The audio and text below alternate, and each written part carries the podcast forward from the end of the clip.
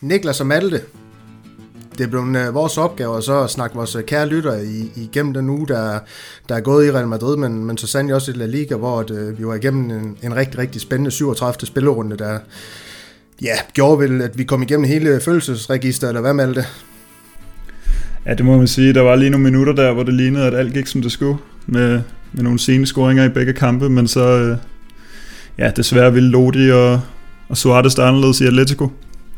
Ja, lige præcis. Og udover at vi skal snakke den her 37. spillerunde senere i podcasten, så skal vi jo forbi den her til Klubkamp, hvor vi, hvor vi vinder 1-0 selv og, og, og, og fastholder det pres, vi, vi har på Atletico Madrid, hvor at, øh, ja, de, de øh, ved at smide point i, i sidste runde her på, på lørdag, kan, kan sætte mesterskabet til den rigtige del af, Madrid, hvis vi, vi selv gør, gør det, vi skal mod Villarreal øh, i, i samme runde. Øh, Niklas, hvad, hvad ser du mest frem til i den her snak om, øh, om ugen, der er gået i, i Real Madrid eller Liga? Øhm, jeg ser nok mest frem til at tale om nogle, øh, nogle gode nyheder inden for Madridister.dk. Der er sket en helvedes masse spændende ting den seneste uge, så det ser jeg mest frem til. Ja, det er ikke, øh, det er ikke nogen hemmelighed, at der er nogle, nogle nyheder i godteposen til vores øh, lytter, som de skal glæde sig rigtig, rigtig meget til, vi, vi får foldet ud og, og snakke, snakke i ja, bund forhåbentlig. Øh, der er også kommet nogle, nogle spørgsmål ind fra, fra et par enkelte lytter, som, øh, som vi også skal have, have jer to igennem, og, og se om I kan øh, svare, give et fornuftigt svar på en eller anden måde. Øh, det har før voldt problemer for, for paneldeltagere, men øh, vi, vi, vi ser om I kan, I, I kan, i kan gøre det. Hvad hedder det? Øhm, lad os komme videre til den her Atletic Klubkamp, Niklas. Øhm, jeg vil gerne have, at du starter ud med det her. Du, du har jo sådan lidt blevet vores... Øhm, Ja, vores mand i studiet, der skal kigge lidt på, på de her taktiske elementer i, i kampene, så kan du ikke dykke ned i de taktiske værksted, og så lige øh, tage os lytter igennem, hvad der skete i den kamp her? Jo, jeg kan da gøre, det, øh, gøre et forsøg i hvert fald. Øhm, jeg synes jo ikke sådan taktisk set, at, at der er så meget at komme efter den her kamp. Jeg synes, på mange måder synes jeg, det minder om, om, om Sevilla-kampen. Øh, jeg synes, at, at Real Madrid er, ligesom mod Sevilla, synes jeg faktisk, de er, de er i fin kontrol. Øhm, og så talte, jeg kan huske kommentatorerne, talte lidt om, at de var skuffet over, at Real Madrid de ikke formåede at, at kontrollere kampen noget mere, men, men der må jeg bare sige, der er jeg så fuldstændig uenig. Øhm, jeg synes, eller det kan jeg jo se, at man har bolden klart mest, og det vigtigste i sådan en kamp her, det er jo også det her med, at man, man må simpelthen ikke komme bagud, mm. øh, fordi så bliver det for alvor svært, og Real Madrid har svært ved at lave mål. Øh, så hvis man lige pludselig er tvunget til at gå op og lave to på en halvleg måske, så, jamen, så, så ser det for alvor først svært ud. Øh, og, og, og da jeg sad og så den her kamp, så, så tænkte jeg på, at tilgangen til den her kamp, den mindede meget om øh, mange af de her finaler, Real Madrid spiller man starter afventende i første halvleg, og man ser lige modstanderen anden, og man lader dem på en måde slå løs øh, med de få midler, de nu har. De kommer ikke særlig meget på bolden, øh, Atletic Klub, i, i hverken i første eller anden halvleg faktisk, og så kan man ellers så komme ud til anden halvleg i et andet tempo, hvis det er det, man finder passende. Øh, I sådan en kamp her, der starter Real Madrid ret langsomt, og der skal man også lige huske på, at at det er altså et hold, som først landede i lufthavnen i Madrid øh, klokken 4 fredag morgen, øh, efter den, den kamp, de spillede i torsdags mod, øh, mod øh, Granada. Øhm, så, så det er jo også ret naturligt, at man lige ser kampen an, og at man starter den i et tempo, hvor man ved, at man kan holde i 90 minutter. Øhm, ja, men for mig, der, der, øh, der stod holdet rimelig stærkt i første halvleg, men de to kanter, de kommer ikke til at se, se gode ud i den her kamp, det må man bare sige.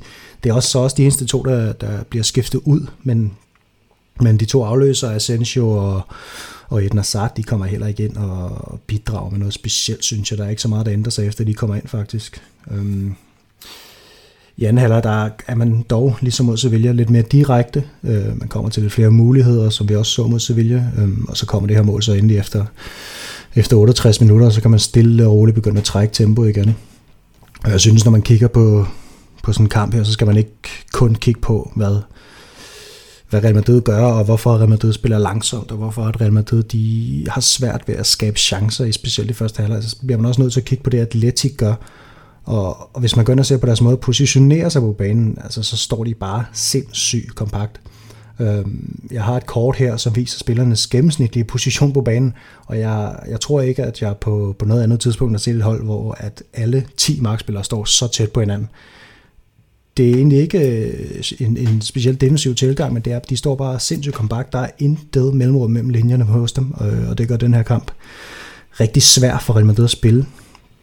Øhm, det er et sindssygt disciplineret hold, og, og jeg synes også, at med den tilgang, de har, så, så når man ser på sådan en som Luka Modric, som kan gå ind og spille så god en kamp, så er det også bare et vidnesbyrd om, hvor, hvor, hvor sindssygt et niveau sådan en spiller som ham har. Øhm, og så skal vi nok tale lidt mere om Miguel Gutierrez her senere, men, men det var også en spiller, som var, var, var ret imponerende i den her kamp, synes jeg. Han, øhm, han har øh, 66 afleveringer. Det er en, afleverings, en, en, en vellykket afleveringsprocent på, på, på 89,2 procent. Han har 6 dribleforsøg. Lykkes med fire af dem. Der, til sammenligning så har Vinicius 1,3 succesfulde driblinger per kamp i snit. Øhm, I den her kamp der var Benzema den med næstflest. Han havde to succesfulde driblinger. Han er faktisk den, Miguel, den der er på bolden næste mest af alle på hele banen. Han har bolden 8,2 procent af kampen på hans fødder. Øhm, og der er det kun Modric, der har den mere med, med 9,9 procent. Og så vinder han oven i købet også lige fire luftdueller, og det er også flest af alle. Øhm, og jeg synes, at de her statistikker, de ved, når man spiller, der, er, der faktisk er klar til det her, øh, og ikke mindst mentalt. Han øh, er en spiller, som, som er lidt anderledes end mange af dem, vi ser. Der er mange, der kommer op og, og ser en smule skræmt ud, og måske faktisk ikke rigtig kræver bolden på samme måde, som han gør. Jeg tænker blandt andet på sådan en som Rodrigo, som faktisk gør, synes jeg, alt for meget af det sikre, Øh, Marvin Parker synes jeg egentlig også i visse kampe har gået gennem sådan en lille smule. Øhm, men, men Miguel, jeg synes virkelig, at han går til den her opgave, fordi han vil lykkes. Han spiller ikke for at undgå at fejle, han, han spiller for at, for, at han skal lykkes med tingene. Øhm, så, så det ligner en mand til fremtiden, det her. Ja, lige præcis. Øh, rigtig, rigtig fin analyse af de ting, der, der foregik i den, uh, i den kamp, Niklas. Jeg, jeg noterer mig også, at Real Madrid, altså jeg synes også, det er nervøst, det, det kommentatorerne, de får slængt ud i løbet af kampen. Altså Real Madrid, de sidder jo tungt på den her kamp. Vi har 601, 601 afleveringer mod Atletic Klubs 331 uh, i løbet af hele kampen, og vi sidder jo også på 64% af spillet, mener jeg det er.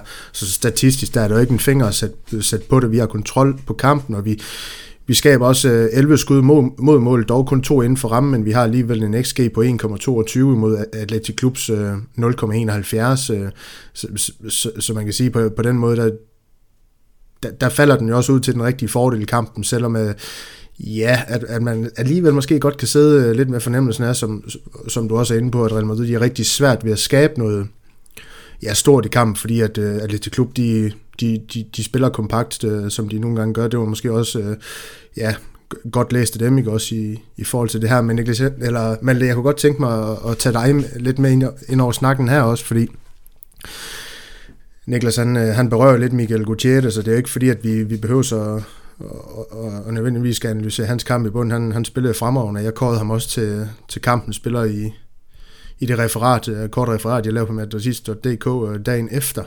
Men altså, det jeg kan se på statistikken, det er, at 52% af Real Madrids angreb, de foregår, eller så er det spil, der foregår ned over venstre kanten, hele venstre siden. Altså, hvad, hvad, hvad mener du, det er et udtryk for? Er, er det et udtryk for, hvordan men du skal bare komme med at kvalificere bud selvfølgelig. Er det et udtryk for, hvordan Benzema han positionerer sig på banen? Er det der Modric han trækker ud for at skabe spillet? Er det fordi Miguel Gutierrez han kommer langt frem? Eller er det fordi Real Madrid forsøger at, at spille på Vinicius øh, øh, kompetence, selvom at i den her kamp, der, der kom han jo overhovedet ikke til sin ret. Hvad, hvad, hvad, hvad mener du kan være årsagen til det? Tror helt klart, at, øh, at især Benzema og Vinicius har en stor rolle at spille i, at vi ofte angriber over venstre side. Altså Vinicius, Vinicius bliver ofte sat i de her sådan udfordringsdueller, hvor han står med chancen for enten at tage en eller anden fuldstændig vanvittig dribling med dobbeltdækning på Atletic forsvaret, eller han skal trække ind over midten til sit højre ben, og det skaber jo aldrig rigtig noget, øhm, i og med at han ikke kan få noget afslut. Og når Benzema samtidig figurerer i det område der, så, øh, så er det selvfølgelig der, at meget spillet vil søge hen meget automatisk. Men så synes jeg også samtidig, at man ofte kan få, øh, at, at Rodrigo ofte kan, kan blive lidt øh, anonym på højre kanten. Øh, og han er jo også øh, naturligt venstre. Han er jo efterhånden bare blevet placeret på højre kanten oftere og oftere, fordi man ligesom valgte, at det var ham, og Vini, øh, ham af Vinicius, og ham, som, øh, som ligesom skulle få chancen fra start derovre i, i nogle kampe. Øh, og jeg synes jo generelt også, at den højre kant, den, øh, altså der mangler virkelig noget. Nu har vi haft 3-4 forskellige højrebakker stabilt igennem hele sæsonen, plus vores højre wings ikke rigtig har fået altså, slået til. Så jeg tror, jeg tror det er meget, meget, øh, meget naturlig udvikling i spillet egentlig med, med stjernespilleren Benzema i venstre side ofte, og, og så lidt, lidt mangel på samme i højre side. Ja, lige præcis, lige præcis, men nu, nu, nu tog Niklas os igennem kampen. Jeg kunne egentlig også godt tænke mig lige at, at kort høre dit uh, sådan besøg på, på, hvad der foregik uh, på San Mamé uh, i weekenden. Var du uh, tilfreds med det, du så? Uh, selvfølgelig tre point kan man aldrig være utilfreds med, men uh, altså, var det fint nok? Altså, jeg vil altid, altid være tilfreds med tre point på udebane mod Atletic. Det mm. er lige meget været en sejr, øh, eller en, en, en optur, ikke? Øhm, men jeg synes jo, der også der er noget i den, den måde, vi bygger spillet op på. Altså, det er ofte Casemiro, der, sådan når der har været lang tid i sæsonen. Han ligger som en slags øh, 10'er nogle gange, som en, en, en, øh, en targetman blandet med sådan en, en offensiv øh, playmaker, hvor han ligger derinde, og, og jeg synes, han, har, han får for meget ansvar derinde. Der flere gange i første halvleg, hvor han ender med at skulle slå en afgørende aflevering og prøve at vippe den ind over Atletic forsvaret, som overhovedet ikke lykkes, eller spille den igennem på en eller anden måde. Øhm, og der synes jeg, at hans kompetencer, de skal bruges anderledes. Altså, jeg synes ikke, det, det nytter noget, især når vi, altså, nu, det kan man jo snakke til tid om, men at vi har udlejet Ødegård, øhm, som jo vel, altså, ville være det ideelt at bruge netop den rolle, som Casemiro ofte får i det opbyggende spil, synes jeg. Øhm, ja, så som vi snakkede om før, med nogle lidt anonyme kanter og en, en ankermand, der skal skabe spillet på den måde, så er jeg meget overladt til Benzema. Og så, øh, så bliver det offensive spil jo en anelse, en anelse kedeligt. Og jeg tror også, hvad havde vi? Havde vi hovedet skud på mål i første halvleg? Det tror jeg ikke, vi havde. Måske havde vi to samlet i kampen. Øhm, og det er jo ikke helt til at være, til at være tilfreds med. Nej, lige præcis, men, men i forhold til Ødegaard, jo, ham, ham kommer vi selvfølgelig ind på senere, når vi ja, hen over sommeren skal lave en sæsonoptag til, til næste sæson. Øh, der kan vi ikke undgå rundt Ødegaard, og, og hvad der, der nu engang skal ske ham i Real Madrid, om det er et nyt lejeophold, eller om han skal have nok en chance for, for at bryde igennem på det her hold. Øhm, og så, så ved man jo ikke, om, om Zidane han har noget fidus til Casemiro. Vi så jo, hvad der skete med Yaya Touré, da han røg fra Barcelona til, til Manchester City. Så, så gik han over i en mere offensiv rolle, ikke? Og, og sammenligne dem alt for mig, fordi Casemiro er selvfølgelig en mere naturlig sekser, en vidunderlig spiller på den position. Øhm, Niklas, jeg har, jeg har i mit notat skrevet Vinis kamp, udråbstegn. Kan du, ikke, kan du ikke lige prøve at sætte nogle ord på det, brasilianerne ikke laver i den kamp? Altså, jeg, jeg synes, jeg knus elsker de kvaliteter, Vinicius han har, men kommer det ikke til at se lidt for kramp ud i en kamp som mod Atletic Klub her? Øh, og uh, man må sige, det er, det er lidt for meget nat og dag med, med Vinicius. Det har vi jo hele tiden, hele tiden vidst, og hele tiden håbet på, at det er begyndt at bevæge sig lidt mere over mod de rigtig gode kampe fra ham, som, som vi jo så mod Atalanta og mod Liverpool. Men jeg synes, at vi har også i weekenden her han er gået lidt tilbage til, at, at, at det, ikke er, det ikke er helt godt. Øhm, ja, altså jeg vil sige, han, i modsætning til Rodrigo, så synes jeg jo, i det mindste, at han giver det et skud hver eneste gang, han er på banen. Jeg synes, at han, det, jeg synes ikke, at man sådan decideret kan mærke på ham, at øh, i dag har han ikke øh, mod på at drible eller, eller afslutte. Det, det, det tænker jeg ikke om ham, og det er jo en kæmpe styrke at have, det her med, at han kan fuldstændig glemme sin, sin fejl og sin, øh, det, han er mislykkedes med, og så bare blive ved og blive ved og blive ved. Og før i tiden talte vi jo om, at øh, når det her det lykkes, så bliver det godt, men, men nu øh, efterhånden er det jo nok mere, hvis det her det lykkes, så bliver det godt. Ja, lige præcis, og og det skal også blive spændende at fortælle de her to spillere ned og få givet dem karakter i vores, øh, vores sæsonnedtag, når, når vi kommer der til øh, uden tvivl et par store samtaler med både Vinicius, men også Rodrigo, hvad de har leveret i den her sæson øh, på, på forskellige vis. Øh, Malte, jeg øh, igen for at referere lidt tilbage til, til, til det referat, jeg skrev. Jeg er jo rigtig stolt af, at jeg skrev det, fordi det er ikke så tit, jeg skriver referater på madridist.dk, men der, der kårede jeg øh, Michael Gutierrez til, til kampen spiller mod Atletic Klub, og det, det synes jeg faktisk ikke, der kan, der kan være ret mange øh, meninger om. Øhm, jeg skriver, at, han, øh, at det ikke længere er et spørgsmål om, at han, om, at han har slået Marcelo af, af Real Madrids hold, men det er snart et spørgsmål om, hvornår han slår Mandia, er det, øh, er det lidt... Øh, er det lidt for våge at postulere sådan noget, eller hvor, hvor ser du, øh, hvordan ser du det her vensterbaks puslespil lige nu? Jamen selve puslespillet er jo egentlig meget nemt, fordi det er jo selvfølgelig Gutierrez og Mandi, der skal sidde på den, og så skal Reguilon blive i Tottenham, indtil at, øh, ja, så kan han være et ekstra kort der, hvis det endelig skulle blive, ikke? Og, så, øh, og så skal Marcel ud af døren. Øh, hvem der lige skal være første valg, der vil jeg helt klart stadig kan man de. Øh, men det er simpelthen bare fordi, at Gutierrez ikke har spillet i længere tid, end han har. Øh, altså, man kan også undre sig lidt over, at det har taget så lang tid for ham, øh, før han fik den her chance. Øh, når spillere som Marvin Parker og Ribas, de kom ind tidligere, ikke? og Just. Øh, og øh, altså, jeg, jeg, jeg har også det her med Mandin, han har jo den her enorme power. Altså, han, øh, han kan jo han kan, han kan dække utrolige distancer, han er meget, meget kropstærk, og der, øh, der tror jeg måske lige, vi skal, vi skal afvente og se Gutierrez, fordi han er jo en, en øh, han virker som en, en temmelig øh, aggressiv type i sit forsvarsspil. Øhm, ikke dårligt forstået i, at han bruger sig frem eller noget, men jeg tror, vi skal, vi skal se ham over for nogle store, stærke angriber øh, lidt oftere, end vi har gjort indtil nu, for at se, hvad, hvad, hvad niveauet ligger på. Fordi det er jo en eller anden, på en eller anden måde, det er jo nogle stikprøver, vi har indtil videre. Øh, men altså helt klart et stærkt, øh, et stærkt par, øh, venstreback-par, vi, vi kommer til at stå med der.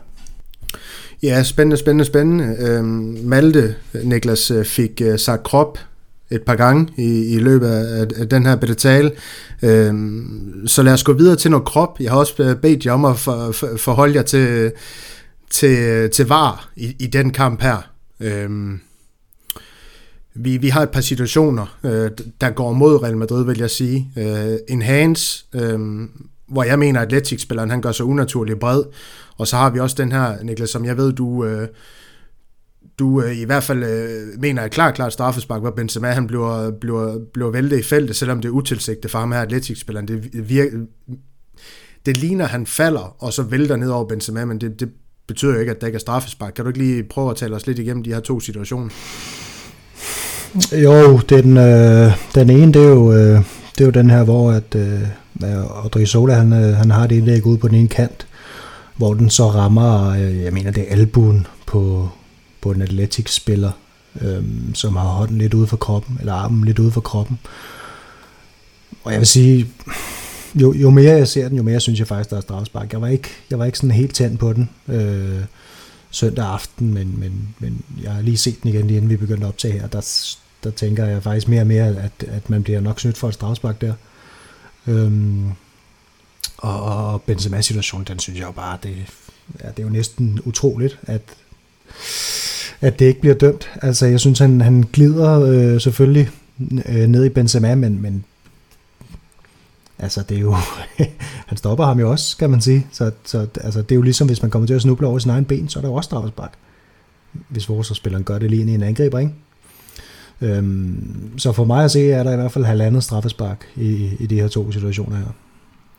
Men, men Malte, kan du ikke godt følge, øh, følge mig lidt i, at øh, man, man godt kan være sådan lidt oven over det, der sker i Sevilla-kampen? Altså nu ved jeg godt, du, du og mig sådan, at du kunne godt forstå, at Sevilla de får det her straffespark på, på Militao, men der kan man sige, der, der rammer den Militao skulder, hvor hans arm er ude, og så rammer armen efterfølgende fra, mm. fra, fra skulder til arm. Den her, det er jo bare en bold, der er direkte op på en arm, der, der bliver gjort unaturligt bred, og så egentlig stopper et indlæg faktisk, øh, Sola for sådan sted, altså sendt afsted, undskyld, øh, er der ikke straffespark i den situation? Altså, handsreglerne, øh, de er, de er lidt obskure på en eller anden måde. Altså, det, det er en svær størrelse.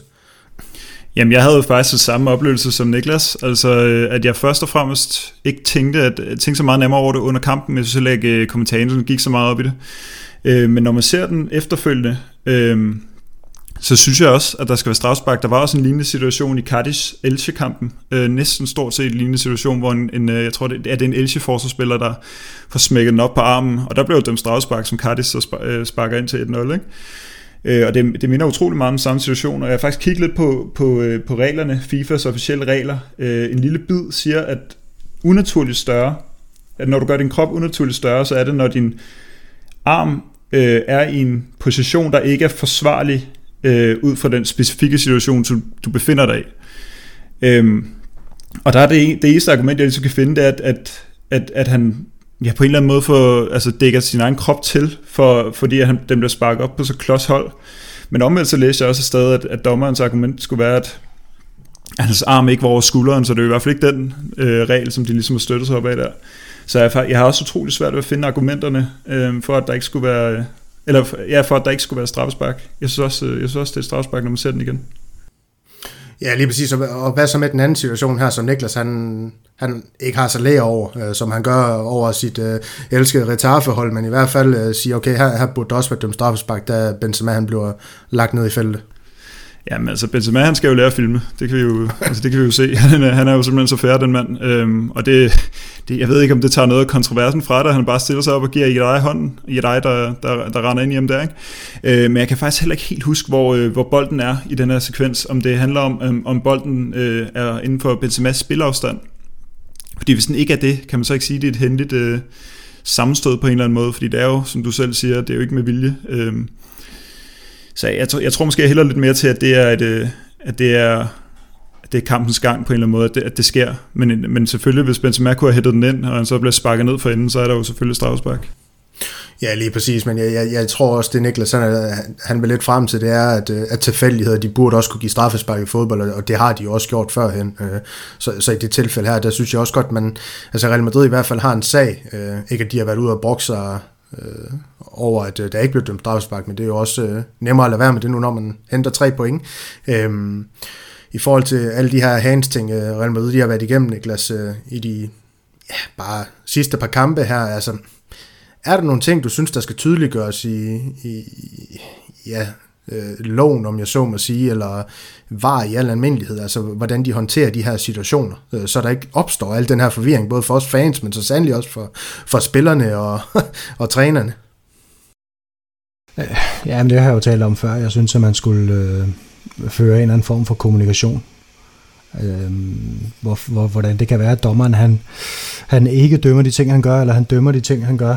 Øh, og så tænker jeg faktisk, at jeg, jeg ved sgu ikke, hvor meget der kan gøres for reglerne. Altså, du kan ikke gøre det så sort-hvidt, som det er i mange andre sportsgrene med fodbold. Du kan ikke sige, at, at når bolden rammer armen, så er der straffespark. Altså, fordi så bliver det ligesom, hvis man kan huske VM-gruppespillet øh, i 2018, der var jo der var straffespark på alt i det VM der. Det, det bliver jo også, altså så er det sådan noget, folk begynder at, at, at altså så bliver det en, en del af taktikken, ikke at sparke den op på folks hænder. Sådan skal det jo heller ikke være. Øhm, jeg ved ikke, hvad man kan gøre med reglerne, og man kan gøre noget som helst ved, ved de regler, der er lige nu. Men så mener jeg bare, at man bør, man bør være stærkere til at kommunikere.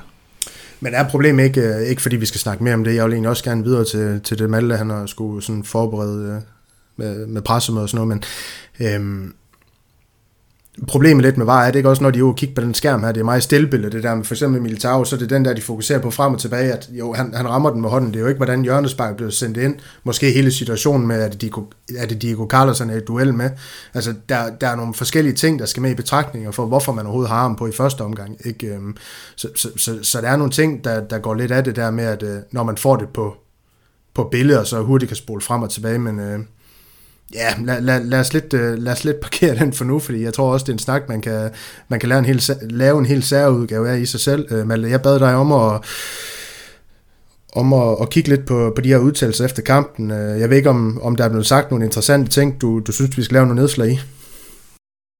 Jamen, jeg synes jo først og fremmest, det er værd at bemærke, at, at Zidane kommenterer på det her øh, rygte om, at han skulle have fortalt spillertruppen, at han, øh, at han, at han siger stop. Ikke? Fordi det er jo ligesom det, han går ud og, og tager fat i direkte efter kampen, hvor han stiller det retoriske spørgsmål, hvordan kan jeg fortælle mine spillere, at jeg smutter, imens vi har alting på spil? Som er en meget øh, Zidane-agtig måde at håndtere det her på, hvor han jo ikke benægter noget som helst. Øh, og udtalelsen i første omgang, hvor han siger, at der er plads til forandring, den er vel også til at tage at føle på det er vel dybest set, det kan godt være, at han ikke har sagt det direkte til sine spillere, men så har han da sagt det i pressen. Øhm, jeg tror, at de fleste forventer, at, at det betyder, at han skal, at han, at han skal væk. Øhm, ja, og, og selvfølgelig pointen med at, at afvise, at han har gjort det, det selvfølgelig var at vise respekt over for sine spillere, og ikke at smide håndklædet i ringen for tidligt, øh, nu hvor at, at sæsonen er sat på spidsen her i de sidste kampe. Ikke? Øhm, men altså, det er jo meget den her sedan, øh, nu må vi se, nu må vi se, vi tager det en kamp ad gangen øh, fremgangsmåde, og så vil han, øh, han, vil, han vil gemme den til efter sæsonen, så det er jo også en måde at, at prøve at holde spillertruppens hoveder klar, hvis man kan sige det på den måde, inden, øh, inden, øh, eller frem til sæsonafslutningen. Ja, lige præcis. Øh, Niklas, jeg kunne egentlig godt tænke mig at tage dig med her, fordi nu, nu fremlægger Malte det her med, at Zidane han uge, og, og også har sagt, at, øh, at ja, der skal forandringer til, men Behøves det at være, at Zidane han smutter? Kan det ikke også være en taktik for at lægge lidt pres på Florentino Pérez, der i første omgang gerne ville have, have Zidane tilbage for, for at redde den her synkende skud, det var. Øhm, kan det ikke være en måde at så sige, okay, hvis jeg skal blive her, Pérez, så, så skal jeg også have noget at sige på, på det sportslige projekt, øh, som jeg blev lov. Der er i hvert fald ingen tvivl om, at, at Zidane han har, han har mere magt, end de fleste Real Madrid-trænere det har haft det. Og, og han er jo en magtposition, fordi at man har den her fornemmelse af, at Florentino Pérez nærmest må, må tække ham om at komme tilbage til klubben. Øhm, og, og hvis man kan huske billederne fra, fra efter Champions League-finalen i 2018, hvor Zidane han sidder på pressemødet og fortæller, at han stopper, jamen så sidder Florentino Pérez jo og ligner en mand, der er ødelagt. Altså, han ligner en mand, som lige er blevet forladt af sin, øh, sin elskede kone, og han havde overhovedet ikke set det komme. Øh, så der ingen tvivl om, at, at Zidane det er også øh, Florentino Pérez' projekt, og det har det nok i virkeligheden været i 20 år. Øhm, så jeg tænker, at, at hvis, hvis der er en træner, der har magt til at kunne gå ud og presse Florentino Pérez på den her måde, så er det Zidane. Han har brug for noget mere at arbejde med, hvis, hvis det her det skal blive rigtig godt. Jeg, jeg tænker ikke, at der er nogen træner i verden, der sådan lige umiddelbart kan få mere ud af det her hold, end, end Zidane han har gjort. Øhm, det, det kan godt være en taktik fra Zidans side. Det, man ved også godt, at Zidane, han, hvis, hvis han bliver træt af tingene, jamen, så tager han sine ting og går. Altså han, jeg tror virkelig ikke, at han gider øh, spille sin tid på, på en dødsejler. Så hvis han ikke ser nogen, noget øh, perspektiv i det her, jamen så stopper han det. Det er der ikke i tvivl om. Altså mere skylder han heller ikke Real Madrid, end at han skal sidde og gøre sig selv til grin. Nej, og, og, og Zidane, ham kommer vi faktisk ind på øh, lidt senere i, i, i vores øh, snak her under nyhederne på Metodist.dk, hvor jeg i hvert fald lige har, har tilladt mig at lave nogle tillægsspørgsmål, og der er også kommet et lytterspørgsmål, vi, vi, vi lige skal have vendt her i, i forhold til den, til den gode Zidane. Øh, men inden det, så, øh, så glemte jeg faktisk til at starte med at sige, at øh, vi selvfølgelig også har en quiz i dag, og, og det, er, det er den, vi skal til nu. Jeg ved ikke, om I vil øh, mundhugges øh, om, hvem, øh, hvem der skal have lov til at lægge ud i den her, men jeg har egentlig bare helt, helt selv valgt, hvad for nogle spørgsmål de skal have, så der er ikke, der er ikke så meget at rafle om. Skal vi starte med dig, Niklas, så? Ja, yeah. så gør vi det. Yes, og, og første runde, den... Øh, nej, den får du faktisk ikke. Malte, vi starter med dig. Det er jo Fordi Niklas, han, har, han var jo vores taktiske geni på Atletik Klubkampen, og hvis du har hørt godt efter, så kan du faktisk lette det her, men det er kun, hvis du har hørt godt efter. Øhm, det er rigged. Lige præcis. Hvilke to Real Madrid-spillere havde flest driblinger i kampen mod Atletico Klub, og du får tre gæt til at gætte de her to spillere? Hold kæft. Jamen, den ene er jo øh, Miguel Gutierrez med sine seks driblinger. Spørgsmålet og, og, og jeg, jeg, jeg skal sige fire vellykkede driblinger så. Det, ja. det er ah, vellykkede driblinger. I see. Ja. 4 ud af 6. Okay. Um, du har to gæt mere til at få den sidste. Kæft, mand. Ja. Jeg kan næsten ikke huske, at de brasilianske kanter der, de rigtig fik lavet noget, så... Øh, det var ellers gode. Jeg siger... Jeg siger Modric. Det var forkert. Det var forkert. Så har du et bud tilbage. Uh, ja. Ej, ved du hvad, så går vi med, så går vi med Vinicius alligevel. Du, øh, du rammer rigtigt på den sidste, øh, Malte. Du, øh, du hæver lige en Hail Mary, eller hvad sådan noget hedder. Så du får, du får et point i banken. Øh, den her gang, der skal jeg nok prøve at se, om jeg ikke kan, kan notere det bedre end, øh, end, end sidste gang. Og det er jo sådan, at øh, første runde giver et point, anden runde giver tre point, og sidste runde giver fem point. Og ved pointlighed, der har jeg selvfølgelig også lavet en... Øh, nu siger jeg selvfølgelig, det havde jeg ikke sidste gang, men jeg har lavet en tiebreaker den her gang, hvis der skulle opstå pointlighed øh, mellem jer til sidst. Øh. Niklas, lad os, øh, lad os hoppe videre til dig. Dit spørgsmål, det er, det er faktisk endnu nemmere, øh, hvis jeg selv skal sige det. Hvilke tre Real Madrid-spillere havde flest skud på mål mod Atletic Klub? Og du får fire gæt til at gætte de her tre spillere. Jamen, skud på mål? Har du ikke lige sagt, at der kun var to inden for rammen? Jo, jo, men derfor kan man godt have skudt mod mål, jo. Nå, mod mål. Det er endnu nemmere, hvis du selv skal sige det. Og jeg kan godt sige en masse, der, der ikke har, har bund i virkeligheden alligevel, så det skal du ikke tage for god varer, det jeg siger. Det ved jeg, du heller ikke gør. Ja, overhovedet ikke. øhm, jeg går med, med Karim Benzema som den ene. Det er korrekt. Må jeg vide, hvor mange skud det var? Er det bare... Er det bare nå, der var 11 skud, ikke? Så går jeg med Vinicius som den anden. Den er ikke rigtig. Den er ikke rigtig, nej. Øhm, så tror jeg faktisk, at Luka Modric, han havde, øh, han havde i hvert fald et enkelt. Luka Modric er også en af de tre spillere, der havde flest skud på mål. Så mangler du, øh, så mangler du den sidste. Så mangler den sidste. Så var den sidste jo Casemiro. Det, øh, Casemiro, han havde, øh, han havde kun et skud på mål i den kamp her, og, og de tre spillere, vi skal have fat i, de havde hver, hver to skud. Den sidste spiller, det er, det er faktisk øh, den gode Nacho, der, der blev vores øh, målscorer i den kamp, Matchvinder, og afgjorde ja. sagen, sagerne, ja, lige præcis med, med det frække skinneben. Den, den perfekte afslutning, om man vil. Øh, helt bevidst selvfølgelig. Så efter første runde i den her quiz, der er, der er status, at uh, Malte, du fører 1-0 over Niklas. Så må vi se om, uh, så må vi jo se om uh, det var ved. Øh, Eller om I får flere point på tavlen. Det skal jo altid blive spændende i det her. Det kan være, at Niklas hjælper mig lidt mere. Ja, lige præcis. øh. Men øh, lad, lad os hoppe ud i de her, her nyheder fra madridist.dk, og, og Niklas, den her gang, der får du så lov til at starte ud. Det vil jeg gerne, øh, gerne love dig. Du har, du har valgt, at vi skal kigge nærmere på den her nyhed, øh, som du sjovt nok selv forfattede i, i tirsdags. Jeg ved ikke, om det er sådan, sådan lidt en arrogant tanke. Du synes, du, du er rigtig, rigtig god til, til det, du laver på madridist.dk, men... Øh, Jeg, jeg, jeg læser ikke Anders. Nej, lige Men- præcis. øh, og det er den her med, at øh, Real Madrid de skulle stå klar med en stor kontrakt til Allegri. Hvorfor er den interessant, yes. Niklas? Jamen, øh, jeg kan lige starte med at rise op, at øh, ifølge nogle italienske medier, så, øh, så skulle Florentino Perez stå klar med en kontrakt af startende med to års varighed til, til en værdi af 10 millioner euro om året til øh, Massimiliano Allegri, og så med option på et ekstra år. Øhm, og den synes jeg er interessant, fordi at, øh, og jeg kan læse inde på vores Facebook-side, at jeg, jeg nok er i undertal her, men jeg synes umiddelbart lige nu, at øh, Massimiliano Allegri, hvis Zidane han ikke fortsætter, så er det den rette mand til jobbet i Real Madrid. Det synes jeg blandt andet, fordi han er en ægte vinder. Han har tonsvis af trofæer i Italien. Han har seks italienske mesterskaber. Han har fire gange Coppa Italia og tre gange italiensk Supercup under bæltet med, øh, med AC Milan og med Juventus. Så han formåede også at føre Juventus frem til to Champions League-finaler, som så godt nok blev tabt. Øh, den ene i 2015 til, til FC Barcelona, og så den anden i 2017 til, til det bedste Real Madrid-hold i Zidane-perioden. Øhm, og så er han en, en træner, hvor man ikke forventer mere, end han kan levere. Man forventer ikke, at han skal ud og spille blændende flot fodbold med det materiale, man har her, fordi det er ikke det, er ikke det han kan. Han kan vinde fodboldkampe, han kan skrabe en helvedes masse point sammen til det hold her.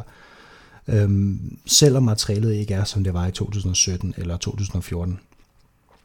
Den anden spidskandidat er Raul, og jeg vil for alt i verden ikke se Raul komme op og brænde nallerne øh, på det her øh, Real Madrid-hold, som vi har set i Juventus, hvor Andrea Pirlo han er kommet op, var i virkeligheden ansat til at, til at være træner på deres U23-hold, men, men før han overhovedet havde, havde trænet en kamp for dem, så blev han altså hævet op på første hold. Øhm, og der kan man jo godt være nervøs for, at det simpelthen er en træner, som man ikke kommer til at se igen i en topklub, fordi han har, han har er kommet ind til en opgave, som han ikke kunne lykkes med. Altså materialet har simpelthen ikke været der. Øhm, materialet har måske været til mere end den femteplads, som de muligvis får, men, men materialet har jo ikke været det, som Inter har, for eksempel. Øhm, og det er jo meningen, at Real Madrid skal have Raul som træner. Det, det, det tror jeg da, at langt, langt størstedelen øh, mener, men, men, men er det lige nu, er det lige nu i en af de sværeste perioder i klubbens moderne historie, at Raul, fuldstændig uprøvet træner, han skal ind og være træner for det hold, det synes, det synes jeg overhovedet ikke. Overhovedet ikke. Øhm, så er jeg egentlig bange for, at det ender, som det gjorde med for eksempel øhm, Lopetegi, som jeg, sagt, som jeg sagtens synes kunne være Real Madrid-træner. Men det er bare galt. Øhm, så, så for min skyld må man meget gerne give Allegri to, måske tre år, og så kan, kan Raul eventuelt tage en tur til Frankfurt eller noget andet. Øhm, og få lidt hår på brystet. Øh, fordi jeg tror mere på, at, at Allegri han kan få det bedste ud af det her hold, end jeg tror på, at Raul han kan. Ja, god pointe, Niklas. Jeg kunne godt uh, tænke mig at smide bolden lidt videre til, til Malte også i, i forhold til det emne her, fordi du har, der er ingen tvivl om det, du siger, Niklas, med Allegri. Han er, han er den mest meriterede træner af de her to, der bliver nævnt, altså øh, uh, Raul og, og så ham selv, altså det her, du nævner det med de italienske mesterskaber, så er han selvfølgelig også blevet kort til årets træner i italiensk fodbold adskillige gange.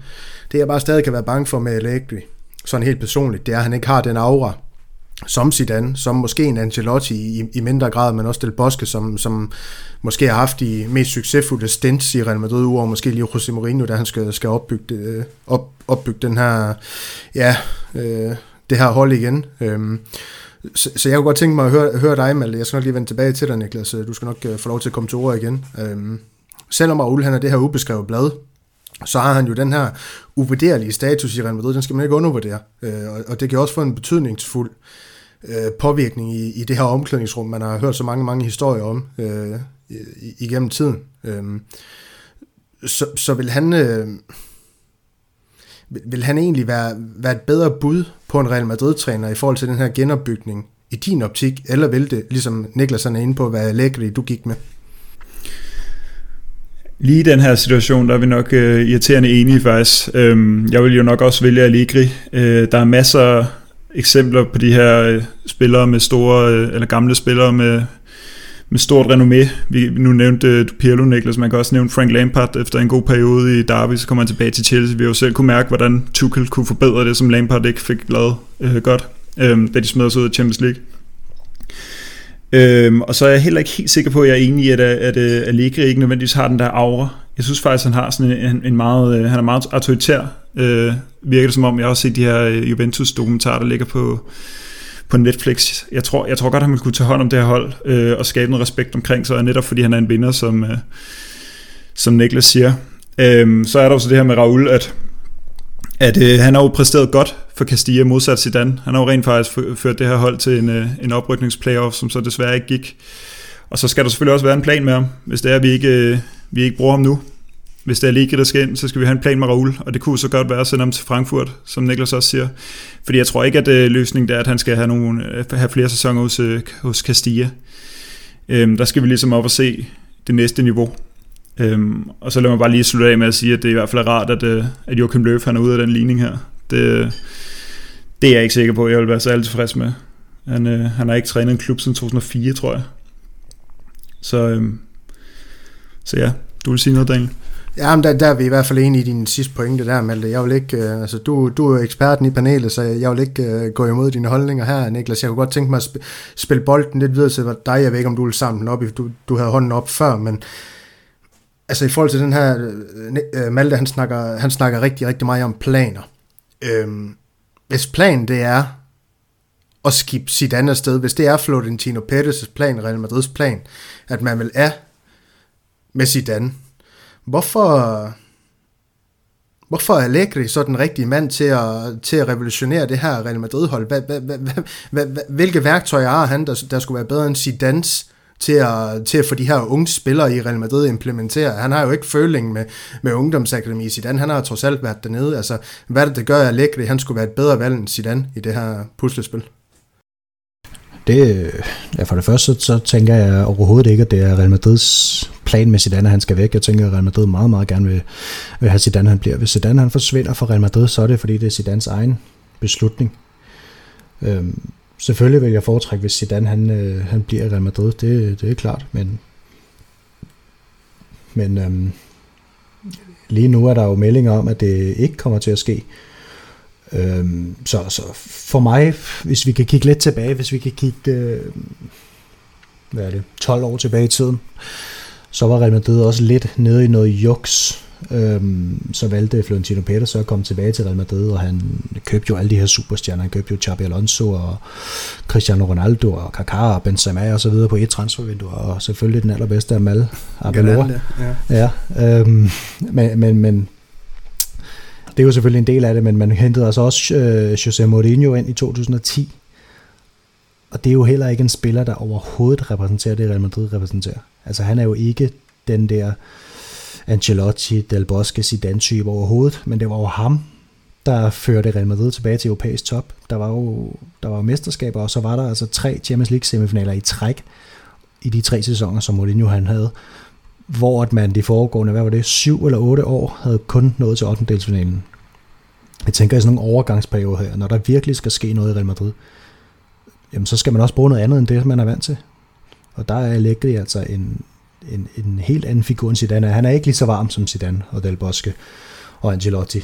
Det, det er der ingen tvivl om. Og, og, og Florentino Pérez får nok også flere opkald øh, fra Allegri, hvor, at, øh, hvor han råber lidt, end han gør for Zidane. Men, men det kan være nødvendigt for klubben lige nu. Og, ja, og så er min største frygt ved det her, det er jo simpelthen, at Raul han kommer op, og så ser vi ham aldrig igen. Ja, men ja, det, det er også rigtigt, Malte. Du, du vil gerne tilføje noget, inden jeg lige går videre. Ja, men jeg vil bare lige tilføje kort om Raul, at øh, jeg tror ikke, man skal forvente, at han er den samme slags træner som Zidane på den måde. Han er, han er spillernes mand og kan få de store, øh, de store stjerner til at fungere. Altså, jeg tror, der er temperament på ham som træner. Jeg tror, der er, der er meget disciplin, og, og mit, mit indtryk er, at han har, han har helt klart ambitioner omkring det fodbold, han vil skabe. Øh, og det kunne netop også være rart at, at lige få afprøvet i en, i, en, i en anden liga eller en anden klub, som ikke bare kan stige. Nu kommer der til at, til at være lidt pingpong mellem jer to åbenbart. Niklas, du vil gerne øh, byde ind her. Det var bare lige en tilføjelse, fordi at, øh, det, det forlyder jo også, at Raul han, øh, han spiller jo nogle år i Schalke 04, hvis man kan huske det. Og der forlyder det jo også, at han har taget en masse faktisk af den der tyske øh, træningsmentalitet med sig. Øhm, og den kan man også godt slå sig på i Real Madrid. Der er spillere, som, som rigtig gerne vil, vil, vil bestemme lidt selv. Det har der altid været. Og det, det kommer der også til at være fremadrettet. Sådan er det, når man arbejder med så store spillere. Det er der ingen tvivl om. Øhm, så det kan også godt være et problem for Raul lige nu, hvis spillerne hedder Sergio Ramos, øh, Luka Modric, øh, Toni Kroos, Karim Benzema, som har den alder, de har, og den status, de har, og har spillet sådan her de sidste 10, 12, 15 år i Real Madrid. Ja, lige præcis. Øh, Malte, jeg kunne egentlig godt øh, tænke mig at vende tilbage til dig, fordi nu, nu sagde Niklas øh, tidligere i snakken, at, uh, at rygterne de måske hælder lidt mere til, til, at Zidane er på vej ud. Øhm, det seneste, jeg læste i dag øh, på Twitter, et Twitter-opslag, det var, at, øh, at rygterne de går i talende på, at, at der er aftalt møde mellem Pettis og Zidane her i næste uge, hvor, hvor de skal se nærmere på den her fremtid, og jeg mener også, det var øh, det her spanske, øh, kaldte det underholdningsshow, tv-show, El Lagero, øh, der også var ude... Øh, ud og, ud og hævde, at Real Madrids øh, intention det var øh, simpelthen at holde på, på Zidane. Øh, øh, og El Aguero, de skriver så også, eller rapporterer så også videre, at øh, Pettis og Real Madrids intention, det er at diskutere kontraktforlængelser og indkøb og, og generelt det sportslige projekt med Zidane. Men går det ikke i den retning, og går det i den retning, Niklas han, han mener, det, det, det hælder mest til, så har Andreas Holt Nielsen lige stillet et spørgsmål ind på vores øh, øh, podcast Facebook-side, som du måske lige kan byde ind på her. Han skriver, med den snak, der har været på, den, på, på det seneste omkring Zidane og eventuelle erstatninger for ham, hvem ville I, og i det tilfælde her dig, Malte, personligt foretrække at få ind for at erstatte Zidane, hvis han smutter? Øh, er det muligheder, vi har snakket om her, eller generelt på træner? Hvis du, hvis, du, hvis du bare tænker generelt, det behøver jo ikke at, og favoritterne det behøver jo ikke at være Lægge og Ulf, det er dem, der har været mest op i pressen, øh, kan man sige. Så, så, så hvis du sådan helt selv skulle vælge fra, fra, fra, fra hylden ude i fodbold-Europa, hvem, hvem skulle så ind og, og overtage chancen for Zidane, hvis han smutter? Ja, hvis jeg helt selv kunne vælge, så synes jeg, vi skal gå, gå med en tysker. Her tænker jeg på, øh, på Nagelsmann, som så, jo så desværre ryger til Bayern. Øh, det er lidt ærgerlig timing. Øh, for nogle år siden var det Pochettino, men øh, det har jo heller ikke rigtig været øh, en dans på roser i PSG indtil videre, hvor det ser ud til, de, og, om de overhovedet får kørt deres mesterskab i hus der. Det, det er usikkert, men øh, de her moderne trænere, øh, og der tænker jeg Nagelsmann, jeg, altså Allegri og Raul, det er lidt for mig, øh, øh, det er lidt et udtryk for, at vi, vi, øh, vi bliver nødt til at vælge mellem noget, som lige er på markedet, men ikke nødvendigvis det bedste. Er du har samme holdning her, Niklas, i forhold til det, Malte han siger? Ja, øhm, jeg vil sige, der var for, for ikke så lang tid siden, så var der jo nærmest et slaraffenland af ledige trænere. Øhm, og, og jeg har også været rigtig glad for Pochettino tidligere. Øhm, og Nagelsmann var da også spændende, men vi har også tidligere talt om, at han også var meget ung, og, og det var også noget med at brænde sig på nallerne, men nu får han så en lige så stor opgave i Bayern München. Så det bliver spændende at se, om han lykkes med det. Øhm, Allegri kunne jeg faktisk rigtig godt tænke mig tilbage, da han stoppede Juventus. fordi at der manglede man faktisk noget af det samme, som man mangler nu. Den her overgangsperiode for Real Madrid har været sindssygt lang. Øhm, og så har man så på en eller anden måde lykkedes med at vinde mesterskab oveni. Det er jo, det er jo bare imponerende, men, men det er frit for alle hylder, så øhm, det ved jeg sgu ikke lige nu. Jeg synes, det er svært, fordi jeg synes ikke, at Real Madrid har et hold til at kunne, kunne udnytte de bedste træneres evner lige nu. Altså, så skulle man også ud og hente en masse spillere. Jeg vil sige, det kan gøre meget for Real Madrid, hvis man henter en superstjerne ind. Og vi ved godt hvem. Ja, Malte, han, han tog sine fingre ned igen, fordi det var måske også den pointe, han ud med, eller hvad Malte? Nej, jeg vil bare lige nævne, at det er også svært at, at, at, at sådan, som det er mellem de her trænere, fordi om man skal tage dem på, på meritter eller om på spillestil. Så, altså, ellers er der også en som Hansi Flick, der så bliver nævnt som stor kandidat til at tage over for det tyske landshold godt nok. Ikke? Men i skrivende, eller i talestående, der er han jo, øh, der, der er han jo fri, om man skulle tage ham, fordi øh, på grund af de, øh, de præstationer, han har, han, har, han har opnået for Bayern, som har været ekstremt godt jo. Men det er overhovedet ikke noget, jeg vil tale for, selvfølgelig. Men han vil jo være endnu et, et stort navn på markedet med, med gode meritter. Så det er lidt svært at vurdere. Det kommer lidt an på, hvad, hvad vej man vil gå. Har du noget til for Niklas? En sidste kommentar. Skyd løs. øh, nej, men jeg kommer bare lige til at tænke på, øh, med, med, hens, med hensyn til, til Hansi Flick, at, at selvom Real Madrid og, og Bayern München, de er, de er klubber, som kræver det samme faktisk. De kræver, at man vinder, øh, og helst på en rigtig fed måde. Så er det også to klubber, som hvis mentalitet i forhold til træning og sådan nogle ting, det er meget forskellige. Man kan huske, da Ancelotti han kom til, Juventus, eller til, til Bayern München, altså det var et stort bokkeshow fra Ejen Robben og Frank Ribéry og, og Robert Lewandowski. De følte slet ikke, de trænede, da, da han kom dertil. Så jeg er også bange for, hvis vi får sådan en, en tysk træner til Real Madrid, at vi vil komme til at se en eller anden form for oprør fra spillertruppen. Øhm, og, det, og det var også lidt af det samme, jeg ville, ville hen til med, med Raul lige nu. Ja.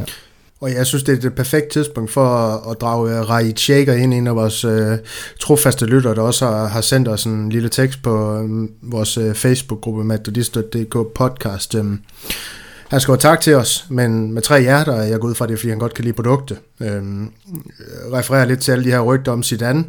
Øh, skriver, at Zidane er Real Madrid, og det er umuligt at forestille sig klubben uden ham. Han elsker klubbene, som fansene gør. Det er derfor, han vendte tilbage øh, ja, da vi var i kulkælderen. Øh, denne sæson, og det er her, jeg synes, han har en rigtig, rigtig glimrende pointe, som, som jeg egentlig synes, mange Real Madrid-fans, de, de vælger at overse, fordi de har travlt med det her med, jamen, talenterne, det næste, der skal ske i Real Madrid, i stedet for at kigge på, på nu, som Zidane jo sjovt nok gør med hans startopstilling og sådan noget der. Altså, at den her sæson, den har været forfærdelig uden ham. Øhm, han skriver, at han, han mener, Zidane, han har været utrolig, og så... Øh, mener han også, at, at vi, vi er nødt til at strække os langt, altså Real Madrid for at overbevise om, at han skal blive. Øh, og i det tilfælde her, Niklas, der har han faktisk henvendt sig til dig for at høre, øh, hvad du synes i forhold til det her. Er, er, der, er, er der ikke en pointe i det her med, altså, kan, kan du følge ham lidt i, altså, hvem kunne have gjort det med den her trup, du har selv lige refereret, eller var det Malte, der refererer? Nej, det var dig der selv, der refererer til din trup med, med, med nogle øh, sjove karakterer, nogle karakterer, nogen er på vej ud, så er der unge talenter, så er der de her erfarne stjerner i, i selvfølgelig Benzema, Ramos, øh, Courtois, Modric, altså der er nogle, nogle spillere, ikke også, men, men det er en sjov, sjov trup blanding på en eller anden måde, altså er der en træner, der har gjort det, Zidane han har gjort i år? Nej, det har jeg også lige sagt, det, det tror jeg ikke, der er. Øhm, han kender klubben, og han øh, har en, en status i klubben, som, som ingen anden har, heller ikke Raul. ikke, ikke, øh, ikke på det her tidspunkt i hvert fald, det har han måske om fem år øhm, sådan i forhold til, til trænerkarrieren. Øh, men, øhm, men nej, og det, og det har vi sagt masser af gange. Altså Raul, eller Zidane, han, han har været den, den perfekte træner til det her Real Madrid-hold, og det har han været lige siden han kom til. Øhm, der var en periode, jeg skrev jo, øhm, det vil jeg gerne lige snart sige med det samme, jeg skrev en opinion for, uha, det er snart et halvt år siden, at jeg skrev en opinion, som, øh, som, som hed, at øh, Real Madrid og øh, Zinedine Zidane var vokset fra hinanden.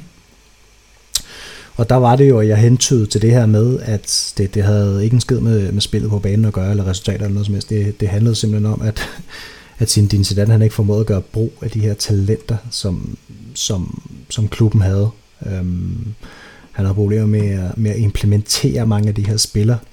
Men nu kan man jo sige, at nu er han jo blevet tvunget til det, og nogle af dem er lykkes, og nogle af dem er ikke lykkes. Øhm, vi kan blandt andet se, at Militao, han er jo, ja, det er jo, det er jo sådan en mand, hvor jeg tænker, man, man skal gøre et eller andet for at finde en startplads til ham næste år i hvert fald. Øhm, så det vil jeg bare lige, jeg vil bare lige sikre mig her fra starten af, at, at, at, at det jeg skrev dengang, det, det handlede ikke om, om Sylo på banen, det handlede simpelthen om, om, om, hvad kan man sige, at han var uenig med Florentino Pérez, men det virker som om, at Pérez han, eller Zidane måske, de er begyndt at mødes lidt på midten et eller andet sted. Øhm, så, så nej, der der er ingen tvivl i mit, mit hoved om, at der var ikke nogen træner i Real Madrid, der kunne gøre, komme og gøre det her bedre. Altså, man kunne ikke forestille sig, at Pep Guardiola står her med den her trup og så skabe et eller andet. Det, det ville jo aldrig nogensinde komme til at ske. Eller Jürgen Klopp, eller hvad det ellers hedder. Lad os, øh, lad os slutte på den øh, note, Niklas, øh, og så hoppe videre til, til Maltes nyhed. Malte, du har, du har valgt, at vi skal kigge på en øh, fransk angriber, øh, der har været overstrålet af øh, Oliver Giroud i, øh, i seks år på det franske landshold. Mere eller mindre seks år på det franske landshold, ja. Go-karten, der har, der er kørt fra overhælde Formel 1 uh, et i, i Karim Benzema, der igen er udtaget til det franske landshold. Hvorfor, hvorfor synes du, det er interessant og spændende, uh, spændende Malte? Jamen, den selvudnævnte franske Ferrari her, det, jeg vil være helt sikker på, at vi kommer til at snakke om ham uh, her i aften, fordi jeg, jeg synes bare, at vi skal, vi skal tage hatten af for den her snart 34-årige angriber. Han fylder 34 til december, så, øhm, som får den her, øhm, den her slutrunde med, selvom det har været så mange år væk fra, fra landsholdet der kan man altså snakke om, øh, altså hvis man sammenligner med spillere som Marcelo og Isco, for eksempel, som øh, er for længst på vej ned ad bakke, og så altså Benzema i alder 33 kommer med til, til et EM, hvor han kommer til, altså det, hypen omkring ham er jo for vildt. Øhm, og så også øh, Frankrig, de, de kom i, i semifinalen sidste gang, sidste EM, hvor de tabte til Portugal. De vandt VM. Der er jo store chancer for, at Benzema kan få det her store, øh, det her store landsholdstrofæ med i karrieren, og det, altså, det synes jeg er ham ondt. Han har jo været sindssyg siden, øh, siden 2018, hvor, hvor Ronaldo forlod klubben, hvor han tog alt det ansvar, som, som folk lidt forventede, Bale ville tage, og, og nu, øh, nu bærer det frugt, og jeg synes, det, det er så fortjent. Og, han er, og vi skal lige holde fast i, at manden er jo ikke dømt endnu, så det er også derfor, vi kan snakke om, øh, om ham på den her måde. Det er det sportslige, der vejer op her, når der ikke er nogen dom. Ja, netop. Øh, jeg var faktisk lidt øh, spændt på, inden hvad for en vinkel du ville køre på det her, for jeg har også set, øh, set unge, onde tunge og skrive lidt om, at at jo, det er fantastisk for, at Benzema har blevet udsat til det her franske landshold igen EM, men en mindre det her hårde program, Real Madrid, de alle hold har, klubhold har været igennem i, i den her sæson, og så et EM oven i 18 frem mod næste sæson, og du nævner jo selv alderen, 34 år, eller snart 34, eller er han 34? 34 øh, til december. Ja, 34, altså Altså det, det, det kommer også øh, til at tære på kraften, så jeg var lidt spændt på, om du, du vil gå den vej, eller om du egentlig bare vil fokusere på det positive i, så det var, det var rigtig dejligt at høre, at du har valgt at, at tage ja-hatten på i, i, i det tilfælde her, for jeg er fuldstændig enig med uh, Benzema. Han fortjener, han fortjener faktisk at blive snakket om meget, meget mere, end vi, vi, vi, vi gør, selvom vi også øh, nævner ham. Øh, jeg kan huske, jeg fejlagtigt i tidernes morgen, det var ikke en opinion, det var dengang, vi kaldte det Madridist.dk mener. Der skrev jeg, at øh, der skrev jeg Iguain over Benzema. der skrev jeg et uh, bedre stykke om det. Ja, det er da kun med buffeten. Ja, det var kun ved buffeten. og jeg, jeg, jeg er del med glad for, at, øh, at Real Madrid, de, de valgte Benzema og ind i stedet for, fordi Benzema også, som du nævner her, efter Ronaldo, jamen der har han jo fremstået som, jeg ved godt, Lewandowski også er en, en rigtig, rigtig dygtig angriber, men nu er jeg Real Madrid-fan, så for mig der er Benzema verdens, øh, verdens bedste angriber. Øh, Lewandowski, han må, han må nøjes med, med andenpladsen i det her tilfælde, men øh, Niklas, for lige at, rulle den over til dig, og så runde den af med dig, altså, hvorfor tror du, at, at Deschamps øh, ikke længere har, har, har kunnet se bort fra Benzema, altså han har jo stadigt hårdnakket holdt ham ud i de her små seks år for det franske landshold. Er det simpelthen bare fordi, at, øh, at øh, Benzema han er ved at køre sig øh, selv i stilling til en Ballon d'Or? Øh, øh, det, det, kan, det kan jo kun handle om det sportslige niveau, tænker jeg, fordi han har jo aldrig været ude udelukket fra landsholdet, fordi han ikke var god nok. Nu handler det simpelthen om, at han er for god til, at de kan undvære ham, tænker jeg. Og så har de haft en god snak, de to. De har ellers været uvenner, og, og der, er endda, øh, der, der findes en dokumentar derude, jeg kan ikke huske, om den er på Netflix, omkring øh, med Benzema, hvor han nævner, øh, eller hvor der i hvert fald bliver hentydet rigtig meget til racisme for det franske fodboldforbund. Øhm, så man må sige, at de, de er kommet over den, så øh, der, der har sgu gået en god, kommet en, en god snak til, og, og jeg tænker, at det charme, han muligvis har, har måttet sluge nogle kameler på det her tidspunkt. Øhm, og så, ja, det er flot at Karim Benzema. Han har aldrig givet op. Han har endda bedt øh, øh præsidenten for det franske fodboldforbund om at lade ham spille for et andet land. Øh, det ved jeg så ikke, om han har magt til, men det har han faktisk været ude i, i på Twitter og skrive Karim Benzema til for et par år siden, at om, om han ikke kunne få muligheden for at spille for Algeriet. Men øh, jeg glæder mig til, til EM. Det, det, altså, det, er jo, det, er jo et fuld, det er jo fuldstændig vanvittigt hold, de har Frankrig. Ja, det bliver desto mere kun mere vanvittigt, at uh, Benzema han selvfølgelig får nieren. Det har jo det Champs også uh, løftet slør for, Benzema han er ikke udtaget for at skal være reserve, han er udtaget for, for at skal starte uh, med det her nummer 19 på, på trøjen. Um, ja, man kan også lige så godt lære uh, Mbappé at kende, tænker jeg. Det er fint. ja, ja, det Men det er jo præcis det, han mangler Benzema i Real Madrid, ikke? også de der raketter ude på kanterne, som man havde før i tiden. Han kan gå lidt ned i banen, og så kan han bare sende den afsted. Det er det, det, vi kommer til at se fra Frankrig det, øh, det bliver svært at hamle op imod for, for Simon Kjær og company, hvis de skulle rende ind hjemme på et tidspunkt. Ja, lige præcis. Ja, Vinicius og Rodrigo, de har ikke så meget fart i stængeren, så, så det er lidt ærgerligt, at han ikke har kunne sende de der feste raketter i dybden for, for Real Madrid. Um, ja, I hvert fald ikke så meget, øh, så meget net Ej, ja, ja, deres bold. Ja, ja, ja, jeg er helt med på, på, på hvad, du, hvad du mener, Niklas. Men lad os parkere den med Benzema her. Det er utroligt. Han er tilbage på det franske landshold, og jeg tror egentlig, vi alle sammen håber på, at han brænder et uh, utroligt EM, så han kan måske øh, cementere sit Ballon, Ballon d'Or-kandidatur, hvor jeg i hvert fald mener, at han skal være i betragtning til, til en af de tre øverste, øverste pladser på, det giver ikke mening at sige podie i det her tilfælde, fordi der er kun tre pladser på, på, på podie, så, så men, men han, han skal være derovre bag i hvert fald i, i, i den her afstemning, uagtet hvordan det går. Han har været fuldstændig fabelagtig i den her sæson. Øhm, Niklas, du vil gerne, at, øhm, at vi lige skulle have trukket en nyhed mere med ind i spillet her, fordi at vi har jo ikke snakket nok om nyheder indtil videre. Så øh, vi, vi skal også lige runde øh, hele den her nyhedsmølle af på matadista.dk med, med nyheden om, at øh, FIFA bakkede fuldstændig op om den europæiske Superliga. Øhm, jeg har egentlig bedt jer begge to, eller det har jeg ikke, fordi det kom lidt på falderæbet, men, men måske lige knytte en kommentar til det her, Niklas. Du, jeg ved, du gerne vil sige noget omkring det. Ja, altså det har været kendt et stykke tid øhm, for forskellige medier, øh, at, at Infantino han spiller dobbeltspil i den her sag. Og Øh, jeg vil egentlig bare lige, det bliver ganske kort, bare lige fortælle lidt om det her projekt, som han jo også har i Afrika, som er stort set det samme som det, vi ser i Europa med, med Superliga, altså hvor han han vil skabe en liga med 20-24 afrikanske hold, som skal spille i den her lukkede Superliga. Øhm, her er det så ikke en, som han officielt har været ude og, og harcelere over, det er ikke en katastrofe for fodbolden eller noget som helst. Her er det et nyt kapitel for afrikansk fodbold. Og så kan man sige, at Afrika er selvfølgelig en anden situation end, end Europa er sådan rent udviklingsmæssigt, fordi Europa er øh, fodboldmæssigt der, hvor de skal være, det er altså i, i, i et europæisk øh, perspektiv.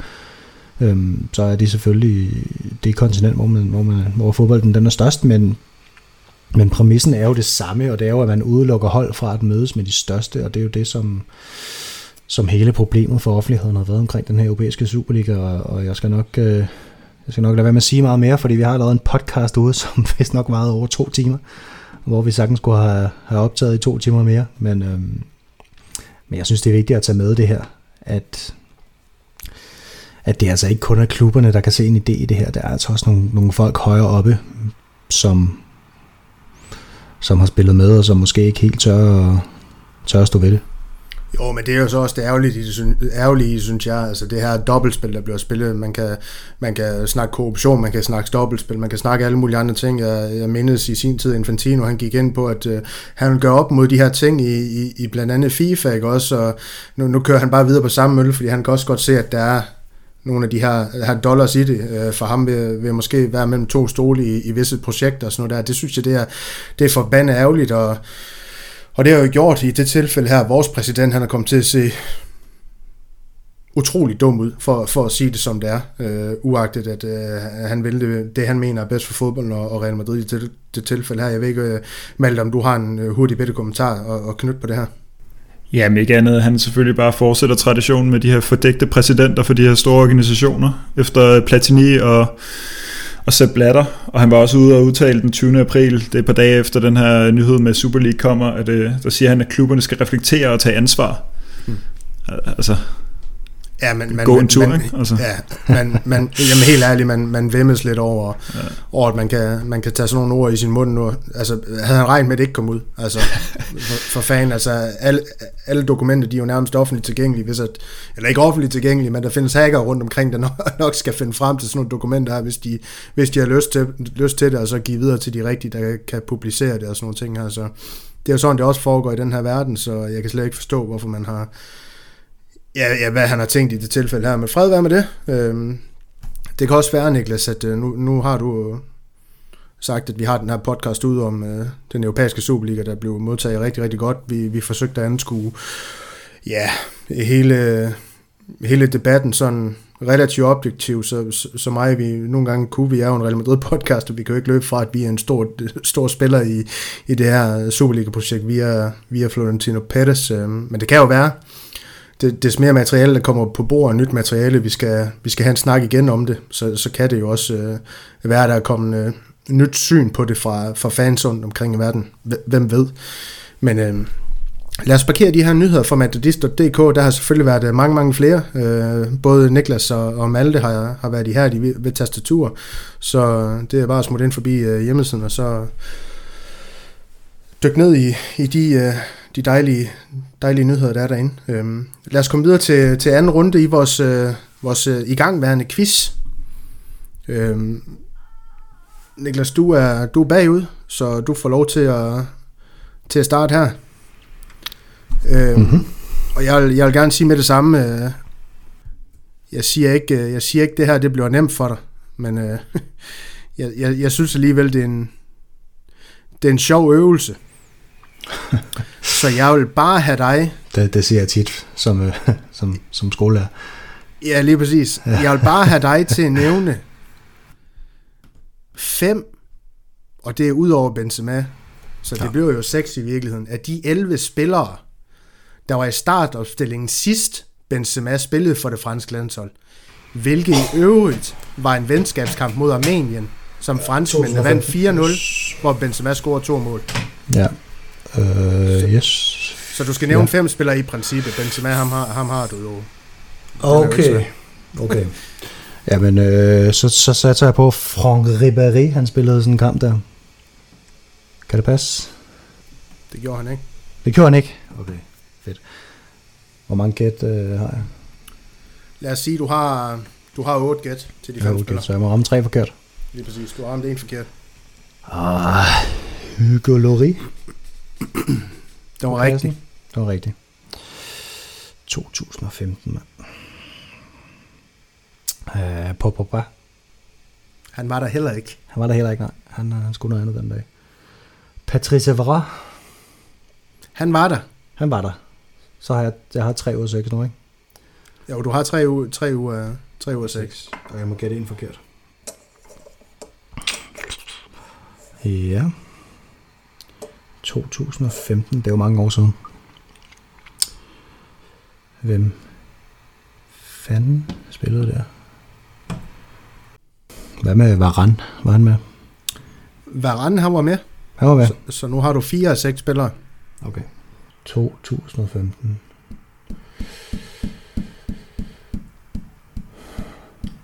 Der, det er nok her, lytterne lige skal sætte den op på gang 2 hastigheden.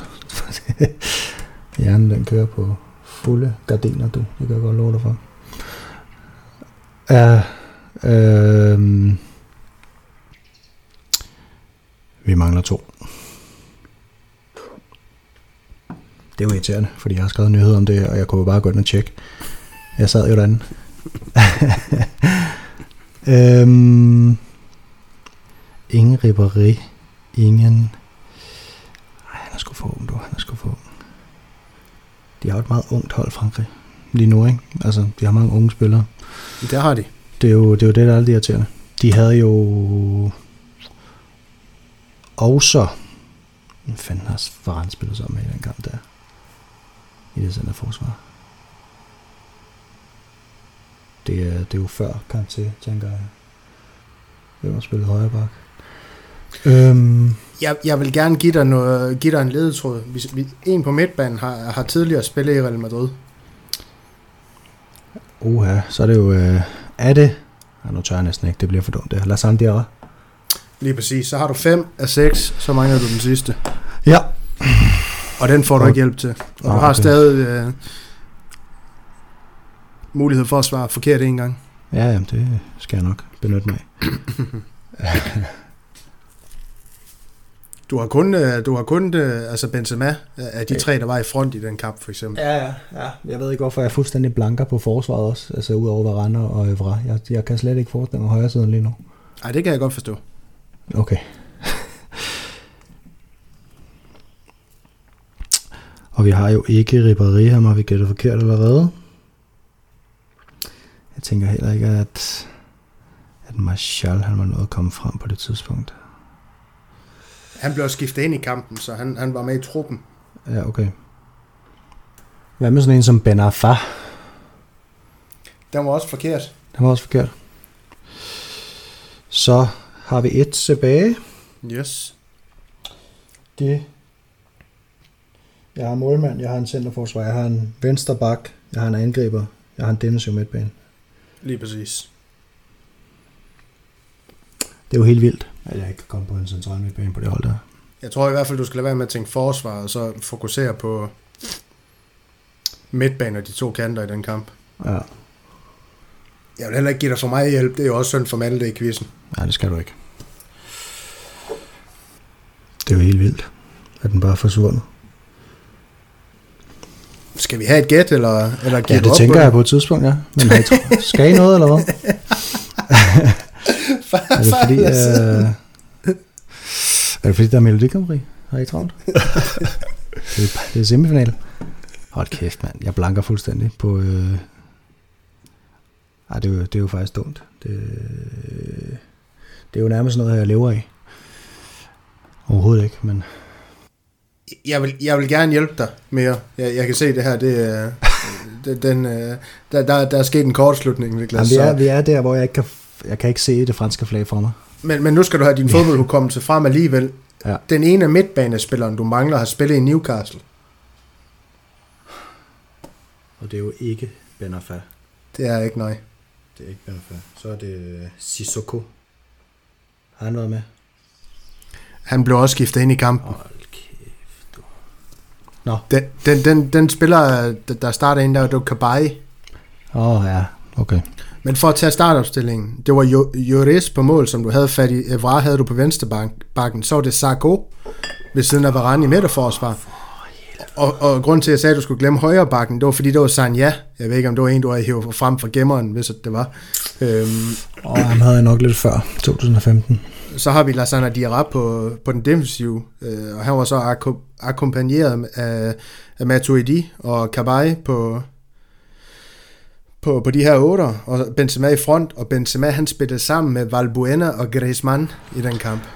Ah, Valbuena og Benzema, det er jo ellers, det er jo ellers en flot duo, når vi lige Ja, men det var derfor, jeg synes, den var lidt smuk. Jeg, jeg havde lidt håbet på, at det var måske en, du bare lige trigger ja. på, på en eller anden måde, men uh, Ja, det var åndssvagt. Ja. Nå, vi skriver et 0 i den her. Du kan jo stadig altså. nå at vinde. Du kan Ja, ja, stadig ja. nå at vinde. Uh, næste runde, den giver jo, uh, giver jo fem point. Uh, Malte, lad os, uh, min, min lad os hoppe- den har kørt på én gang så hårdt, og på, på, på samme tid så langsomt, så jeg sidder og sveder lige nu. Ja. det er jo... Hold kæft, mand. Nå, ja. Men lad os hoppe videre til dig, Malte. Benzema har scoret 27 mål for det franske landshold. Hvor placerer det ham på alle tiders topscorerliste på det franske landshold? Ja, Og du får ikke svarmuligheder nej. og flere For- gæt i det tilfælde For, her. for 11 gæt. Sådan en som Platini og Giroud, de vil begge to foran. Hvor mange sagde du, han har scoret? Du sagde 21? Ja, 27. 27. 81 kamp. Henri er også foran. Trezeguet må også være foran. Øh, jeg siger nummer... Jeg siger nummer 6. Det er fire fra. Han, oh. han indtager en øjeblikkelig 10. plads, men øh, han har jo også været øh, væk fra spillet i, i de her seks år, som, som vi snakker om. Øh, han har en scoring op til Djokaev på, på 9. pladsen. Han har tre scoringer op til Papan og, og Fontan, øh, som ligger på ja, en del 8. plads. Øh, Just. Øh, eller 7. 8. plads, og så har han så fire scoringer op til, til hans øh, egen træner i Real Madrid, Zidane, der ligger på en, på en 6. plads i, i talende stund. Øh, Henri han topper med sine 51 scoringer for, for det franske landshold, så øh, det er jo nok derfor, der er stadig nogen, der, der påstår, at Henri han er den bedre af de to angriber i, i historien. Det, det kan man jo selvfølgelig kun være dybt uenig hvis man har, har lidt mellem ørerne. Men øh, nok om det. Lad os, øh, lad os hoppe videre til, øh, til det næste, vi har på tapetet. Det er smart eller noget. lad os hoppe videre til det næste, vi har på tapetet, og det er La Liga-runden. Og, og jeg har skrevet La Liga-runden, hvilken en? Øh, og og det, det har jo nok at, at gøre med det her med, at, at alle kampe de bliver spillet på samme tid, så, så det var det var en svedig omgang. Nu, nu refererer Niklas lidt til, at jeg han svedt om på den quiz her. Jeg har svedt den eller anden under, under den her runde, og selvfølgelig fordi man havde lidt, ikke lidt, store aktier i, i, i det, der foregik mellem øh, både Atletico Madrid og, og Osasuna, men så sandelig også Real Madrid og, og, og Atletico Klub, som vi har talt ned. Men det var en runde, der bød på syv hjemmesejre og 10 mulige. Tre udesejre, så ingen nu har gjort i den her, her runde. Selvom at øh, det længe så ud til, at Atletico Madrid de skulle, de skulle smide det her afgørende point, som vi håber så inderligt på, at de i hvert fald gør imod Valladolid her, her på lørdag, og så var det desuden også en, en hårdt spillerunde, som jeg, jeg ved, at øh, vi kommer ind på i vores øh, priser, øh, hvor jeg godt kan løbe slør for, for, at det ikke er Niklas den her gang med Malte, der, der vil snakke lidt Getafe. Øh, der blev uddelt seks røde kort på, på, på tværs af, af de 10 kampe her, så det, det, det var en runde, hvor der var noget på spiller, hvor der blev gået til med kronerne, men for lige at opsummere de resultater og målscore, vi havde i, i den her runde, så, så vinder Alaves 4-2 på hjemmebane over Granada. Det var Ruben Duarte, og Pere Pons, Luis Rioja og José Lu, der scorede for, for verden, og så scorede Jorge Molina, øh, som vi også har ventet på gang i den her podcast, øh, og Antonio Puertas øh, for, for Granada. Atletico Madrid, de vandt jo desværre 2-1 over Osasuna. Renan Lodi og Luis Suarez i, i de 80'ernes 20 øh, minutter frem, de, de, de sikrer ja, bøsbørnene den her vigtige sejr. Øh, Budimir, han bragte jo ellers øh, Osasuna foran med, med 11 minutter tilbage, hvor vi alle sammen jo inderligt håbede på, at, øh, at det på en eller anden måde kunne holde i hvert fald til et uh, pointtab, men sådan skulle det ikke gå desværre. Um, Barcelona de taber ikke så overraskende hjemme, øh, 2-1 til Celta Vigo. Lionel Messi, han, han scorer for Barcelona, det er jo heller ikke øh, usædvanligt, og så scorer Santimina øh, to gange for Celta Vigo, så, så de sender Barcelona endegyldigt ud af den her mesterskabskamp, så dem skal vi ikke forholde os til i den, i den sidste runde. Uh, Betis, de slår hjem. Uh, Uesca 1-0. Uh, Iglesias, han, han scorer øh, den her målfarlige Spanier. Retafe vinder 2-1 hjemme over Levante. Det er Carlos Alenia og så Kubo, der, der, der scorer sejrsmålet for Retafe. Endelig lidt succes, for, øh, lidt succes til, til vores øh, udleje som vi også kommer ind på senere i den her podcast, og, og det sikrer jo faktisk øh, Retafe overlevelse i den bedste spanske række. De kan ikke øh, længere blive fanget i det her også tætte øh, nedrykningsræs, der har været. Melero, han scorer for Levante.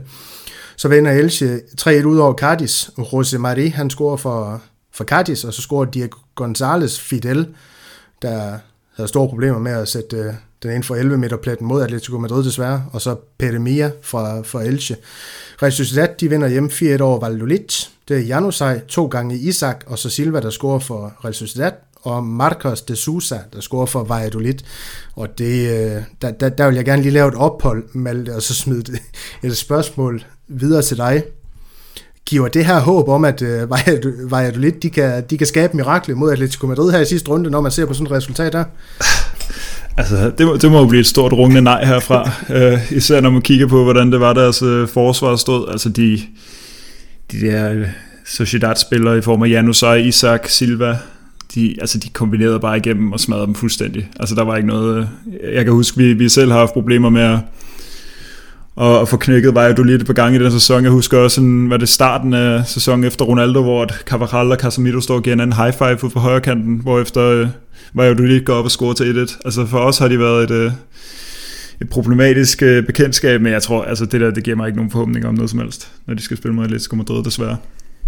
Men det er jo det, vi håber på. Vi håber på, det. inderligt på, at, er, at de også kan skabe lidt problemer for, for Bøsbørn her. Men uh, videre, så, så vandt uh, Valencia 4-1 over i bar. Uh, Carlos Soler, han scorede to, og det gjorde ham her Gietes, Giets, eller hvordan det skulle udtales på portugis, portugisisk også. Uh, Brian Rill, han scorede for Eibar. Øhm, og, og dem kommer vi faktisk også til at berøre lidt senere i vores, øh, vores priser her i bar, så, det, så dem gider jeg ikke at snakke for mig om her. Det kan være jeg mener, det var Niklas, der sendte noget om dem. Øh, han, han kommer lidt ind på det Så vandt Villarreal 4-0 over Sevilla. Øh, Bakke, han scorede tre gange, og så scorede Gerard Moreno selvfølgelig også øh, den her rigtig, rigtig målfejl i Spanien, som, som Niklas tidligere har snakket om, at Real Madrid de også øh, burde have, have snøren ud efter. Øh, og så har vi selvfølgelig vores, øh, vendt vores øh, 1-0 sejr ud over Atletic Klub. Øh, Niklas, har du nogle kommentarer til den her runde, inden vi hopper videre til de priser, vi også skal have uddelt? Nej, ikke. Øh, altså Barcelona er definitivt ud af kampen om mesterskabet. Det, det kan jo noget. Og så ser det ud som om Sevilla stille og roligt er gået på sommerferie. De har ikke så meget mere, de skal. Øhm, og så som du selv siger, Takafusa Kubo scorer et flot mål, og, og, og med det sikrer Getafe sig endnu en sæson i La Liga. Og så, øh, ja, den sidste nævner jeg senere, så det vil jeg ikke komme så meget ind på nu. Men, ja. Nej, det er også helt fint, og, og, og, og helt generelt, hvad der, hvad der sådan, øh, hvordan det har rykket frem og tilbage på, på stillingen i Liga, det kommer vi også lige til at opsummere til sidst, hvor vi lige skal igennem den sidste runde. Både nedrykningskampen, men, men så sandelig også den her mesterskabskamp mellem Atletico Madrid og, og Real Madrid, hvor Atletico Madrid desværre har overhånden. Men øh, lad, os, øh, lad os starte ud med... Jamen, jeg synes næsten, vi skal starte ud med, med Dan, de får hurtigt at få rundet den, fordi selvom du har smidt et alternativ ind, Malte, så har I faktisk det samme bud, Niklas. Øh, din Aldandi, hvem er det? Eller jeg ved, det er Benzema. Hvorfor har du Benzema som din Aldandi i den her, i den her uge, der er gået? Øh, jamen, fordi jeg synes, det er så flot. Det er, øh, at han kommer tilbage på landsholdet og, og prøver lige at se den popularitet, han har øh, i hele Europa faktisk. Det, det, det, det er ekstremt, synes jeg. Det, det, det er super fedt at se Øhm, hele dagen der var han jo trendende inde på Twitter, øhm, lige så snart de her rygter kom frem, af, af, om at han endelig, endelig kom tilbage på det her landshold. Så det, den skal han have i den her uge. Det var, det var sindssygt flot. Ja, om alt det. Jeg, jeg forestiller mig lidt, det er nogle af de samme overvejelser, du har haft med, med Benzema her. Øh, jeg, jeg synes, vi skal forholde os til ham, og så, så, så undgår du galgen ved at, ved at nævne, hvad du ellers har som dit alternativ til, til en, øh, til en Eldand i, i den her omgang, og så vil jeg, så vil jeg hellere smide ja. en... Øh, øh, Vajadia, nej, lad, lad os tage Elduro. Så, så kan du starte med at præsentere din Elduro, og det var her, hvor jeg mener, vi skal have fat i øh, en Retafe-spiller, hvis jeg laver min øh, research ordentligt. Jamen det er rigtigt, og det er jo, øh, det er jo Niklas domæne, så jeg håber ikke, øh, Niklas kommer op og rammer det samme temperament, som øh, David Timor gør i den kamp her, fordi det, altså, de, er jo, de er jo foran på det tidspunkt set i kampen. Kubo har ligesom øh, øh bragt dem foran. Og så er den her situation, hvor jeg tror, det er Malser fra, øh, fra modstanderholdet der, der, der kommer ind i en... Han, han hiver Timor lidt i, i, i ryggen, hvor til Timor han bare smadrer en albu direkte i stroben på ham, ikke? eller sådan i, i toppen af i toppen af brystet, og, og, det, og det, det mest komiske ved det, det er jo, at, at Malser røver til jorden, og det ligner ikke film det der, det ligner, det ligner et hårdt slag, der slår en, en voksen mand i jorden, og timer i ren øh, panik, så vælger han jo bare at smide sig selv til jorden og råbe mod himlen, og ikke engang rigtig vide, hvor han skal bringe sine hænder hen, øh, fordi han er jo ikke selv blevet ramt noget sted. Så det er jo, det er jo dybt godnat. Altså, de er jo, øh, jeg ved ikke, hvad de fodrer dem med i, i Retaffe, men sure det bliver de i hvert fald, når de spiller.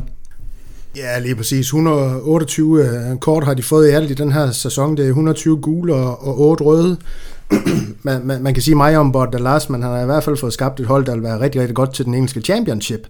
Øh, det, det er så ikke ret, øh, ret godt overført til, til La Liga, hvor de jo selvfølgelig også har været med i den her nedrykningsstrid øh, til, til det allersidste, hvor de sikrer sig i ja, øh, den her 37. spillerunde, som, som, som vi har været igennem. Øh, Niklas, du har et, øh, du har et andet bud på en, øh, på en Dudu, øh, og der skal vi have fat i en af Jespers øh, absolut øh, yndlingsspillere. Uh, vi skal til, vi skal til, til det smukke Bilbao, hvor at Raul Garcia han løber rundt og og gør sådan ting, må man sige. hvor han løber rundt. ja, men, men altså det er jo Ja, det er, jo en, det er jo en spiller, der spiller med albuene forrest, ikke? og hjernen bærest, kan man sige. Det, han, øh, I den første kamp mod Real Madrid, der får han jo to gule kort inden for de første. Hvad, altså er det 13 minutter, han får på banen, så bliver han vist ud. For to gule, skal det, skal det retfærdigvis sige. Den her gang får han, øh, får han et gult, og så et direkte rødt kort. Og øh, jeg synes jo, at man, man, er, man er et menneske i ubalance, når man øh, på den måde i en kamp, hvor altså, de er jo færdige i sæsonen, Atletic Klub. De, de har ikke mere, de skal. Så kommer han på banen, går ind og får et gult kort for, ja, det kan jeg ikke engang huske nu. Hvad er det, han siger til dommeren, øh, som gør, at dommeren skal give ham et direkte rødt kort, efter han allerede har fået et gult? Det, det, altså, så, så er den jo ikke god. Og jeg er jo ikke, jeg synes jo ikke, der har været de helt store kontroverser øh, i den her kamp, som, som skulle berette i, at Raul Garcia han går op og, og kommer helt op i det røde felt på den måde der. Øhm, så jeg vil sige, Raul Garcia, ikke bare for den her øh, kamp her, det, det, det kan også godt være for hans personlighed helt generelt, kan få øh, El Dodo fra mig. Han er, han er underholdende at følge nogle gange, det må man sige.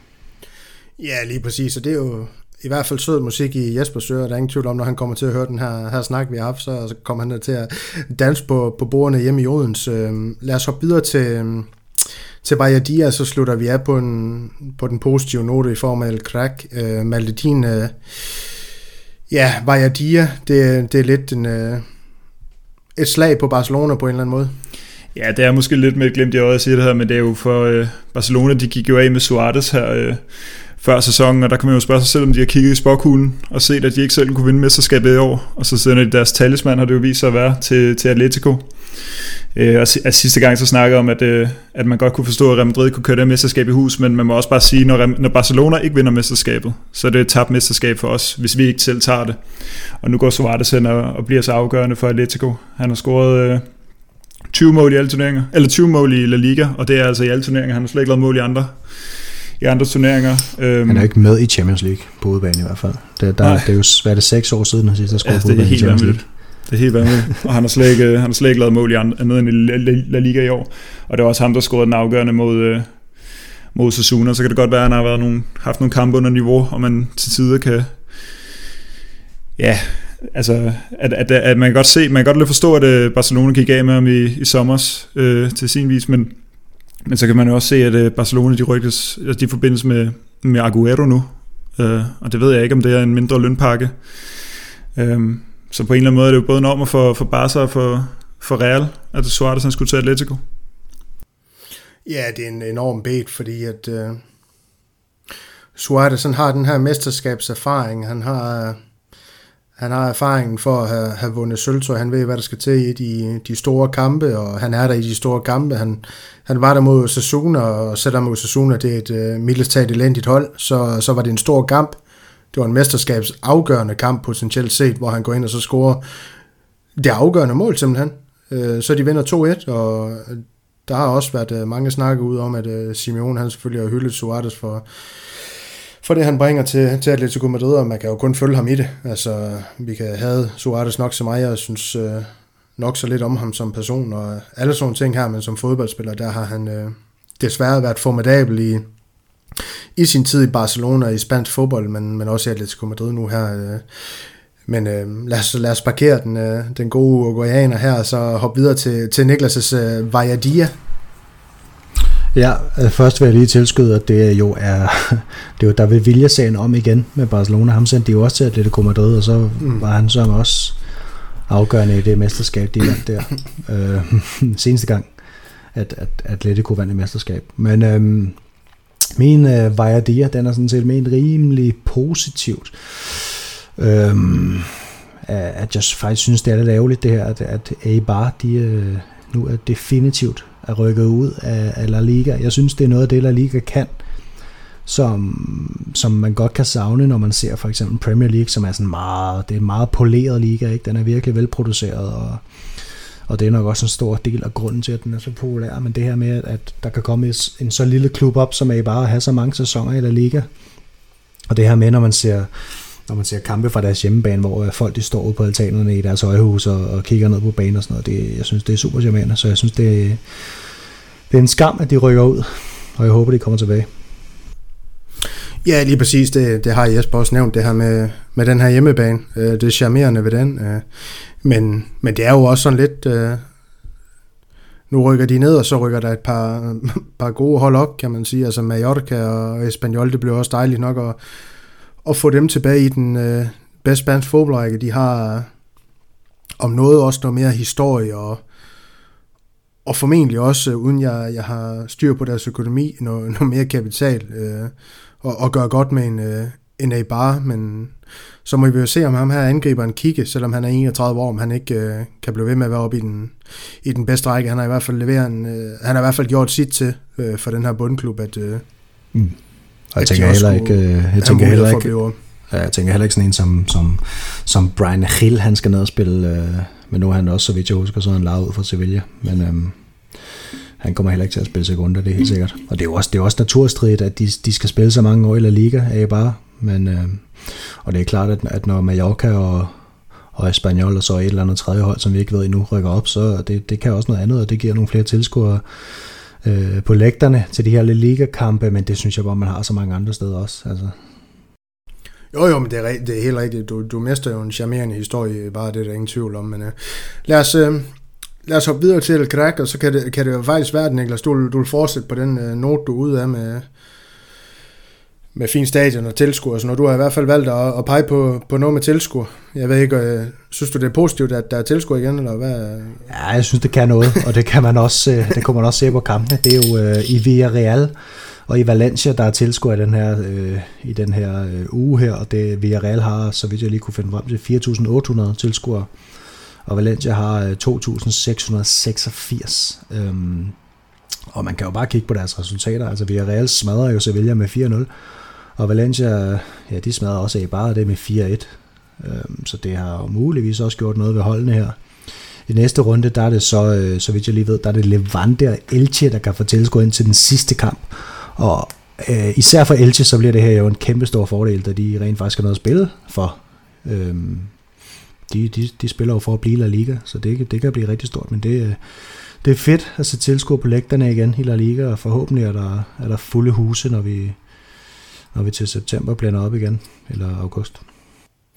Ja, lige præcis. Så må vi jo se, om det, det er på Santiago Bernabeu eller, eller Magdi Alfredo Di Stefano, de her tilskuer, de skal, de skal lukkes ind på, på, øh, til den tid, øh, hvor langt de er kommet med ja, renoveringen af det her, her nye stadion, øh, eller ikke nye stadion, men øh, i hvert fald facaden på det, og, og hvad der nu ellers skulle op, opgraderes øh, på Estadio Santiago Bernabeu. Øh, Malte, du... Øh, du har ikke bare på tilskuerne, men jeg går også ud fra, at du er enig med, med Niklas i det, han siger. Du har i stedet valgt at, at pege på en japansk fodboldspiller, som vi har lejet ud til Retafe. Ja, jeg vil sende noget, noget opbakning Kubos vej. Takafusa Kubo, som vi har udlejet til Villarreal og derefter til Getafe uden nogen succes. Nogle af stederne.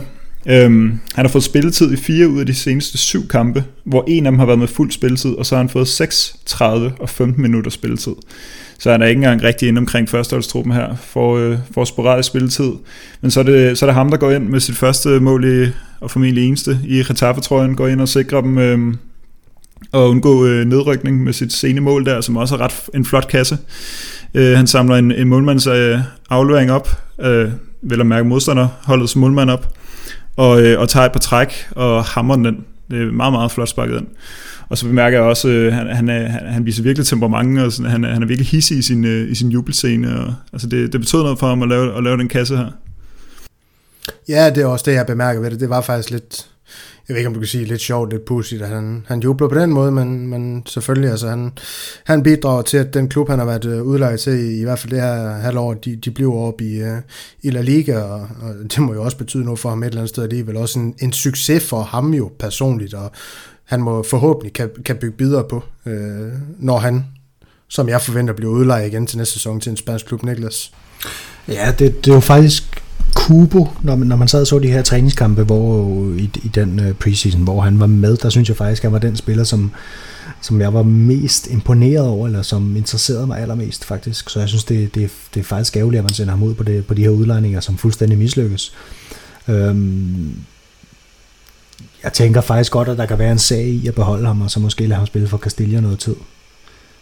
Altså det, det kan han jo lige så godt, som han kan spille, eller ikke spille La Liga så kan han lige så godt spille øh, øh ja, sekunder B. Det er så ærgerligt, at de ikke rykker op, så han kan få noget endnu mere modstand, men, men det her med kamptræning, og, og vi har det her hold på Castilla lige nu, som, er, som faktisk er, er konkurrencedygtige, og hvor vi ser folk fra holdet gå direkte ind på Real Madrid's hold. Altså Gutierrez kommer ind og gør det godt. Øh, Blanco, Marvin Park har også spillet nogle gode kampe på, på, på Vingbakken, og, og, og Arribas har også spillet nogle gode kampe på, på første holdet. De her lejeaftaler, de, de, de bliver aldrig rigtig sådan noget, gør de det? Altså, kan, var Asensio udlejet dengang, han var i uh, Espanyol? Ja. Ja. Var han udlejet? Du, vi henter ham fra Mallorca, og så, så ryger han til Espanyol. Ja, men så, så, så tror jeg faktisk, det er den seneste, jeg kan huske, var en succes Mm. af udlejninger. Altså, Hakimi var jo også, men han kommer ikke tilbage til Real Madrid og spiller. Ikke nu i hvert fald. Øhm, altså, en succes i, i den forbindelse, at man kommer tilbage til Real Madrid og gør noget. Altså, Carvajal blev også solgt. Jo, jo, men der, der, der, er jo ingen, der er jo ingen tvivl om, at, øh, at du har en pointe, Niklas. Øh, det, det, man kan sige med det, det er jo også, hvis Kubo han har været i, i Real Madrid i den her sæson, øh, man har jo selvfølgelig ikke forventet, at det gik, som, som det gik for ham, men mindre den sæson, han havde sidste år i Mallorca, der havde man jo regnet med, at øh, Villarreal, det ville blive en formalitet for ham, og så, så slå igennem der nu, når de også øh, så ihærdigt selv vil have ham. Øh, lidt ærgerligt, at det aldrig kommer til at fungere der. Getafe, det var et mismatch, og det kan vi jo se på den måde, de spiller. Øh, den her fysisk betonede spillestil, øh, fordi teknisk der er han jo bedre end samtlige, de spiller på det hold der. Men, men havde han været i Real Madrid, så er der ingen tvivl om, at han har fået spilletiden over for eksempel en Arribas. Øh, øh, det samme kan du jo sige om Ødegaard, ikke også? Men de har, de har vægtet det her med at, at vil forsøge at spille deres egen chancer og, og få mere spilletid andet sted end i Real Madrid. Og, og det må man jo også bare, altså på en eller anden måde, det er jo ikke øh, kun Real Madrids øh, ansvar, det er jo også dem, der har presset på for, for at ville ud og få noget spilletid under fuseren, så det er jo en dialog, man er, man er i sammen for, øh, for, for at skabe de, de bedst mulige...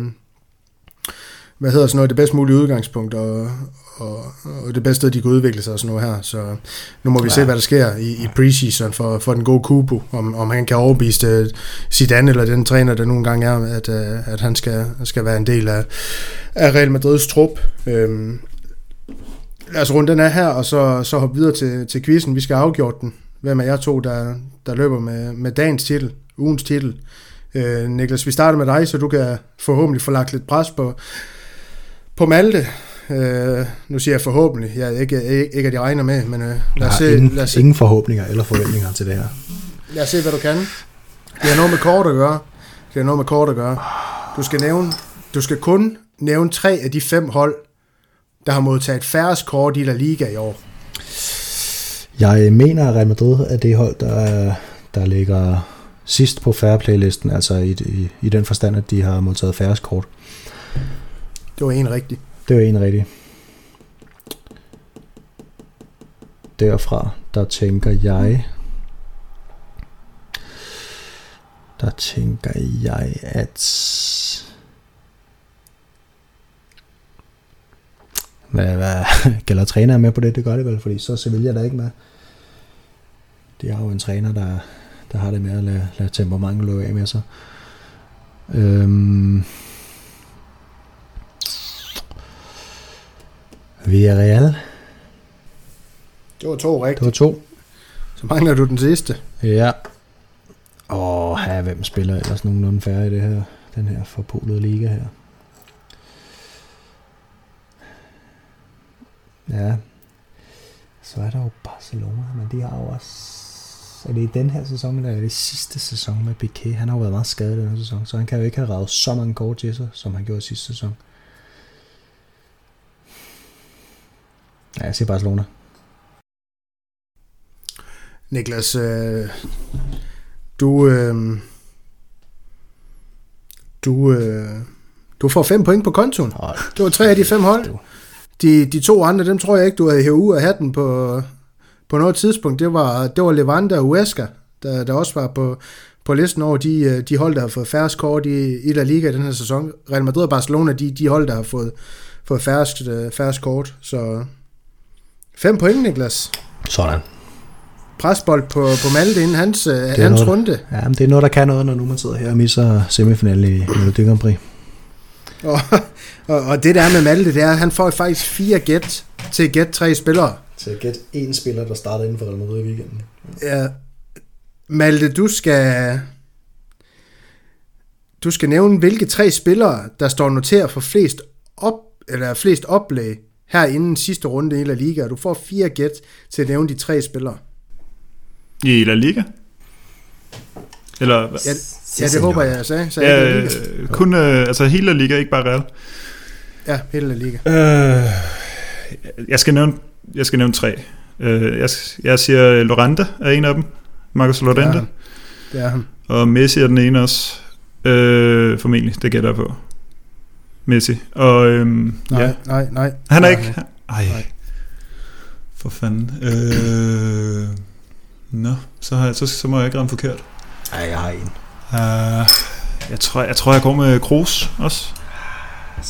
Det var rigtigt. Ja. Så, så mangler du den sidste. Så mangler den sidste. Øh, Jeg har næsten lyst til at sige, hvad for en klub han spiller i. Men øh, ja. men det ved du ikke. ja det, det, det bliver fornemt, så det bliver fornemt. Åh, oh, bliver det for nemt. Um, Jeg vil gerne sige så meget, at du skal ikke tænke på topklubben. okay, okay.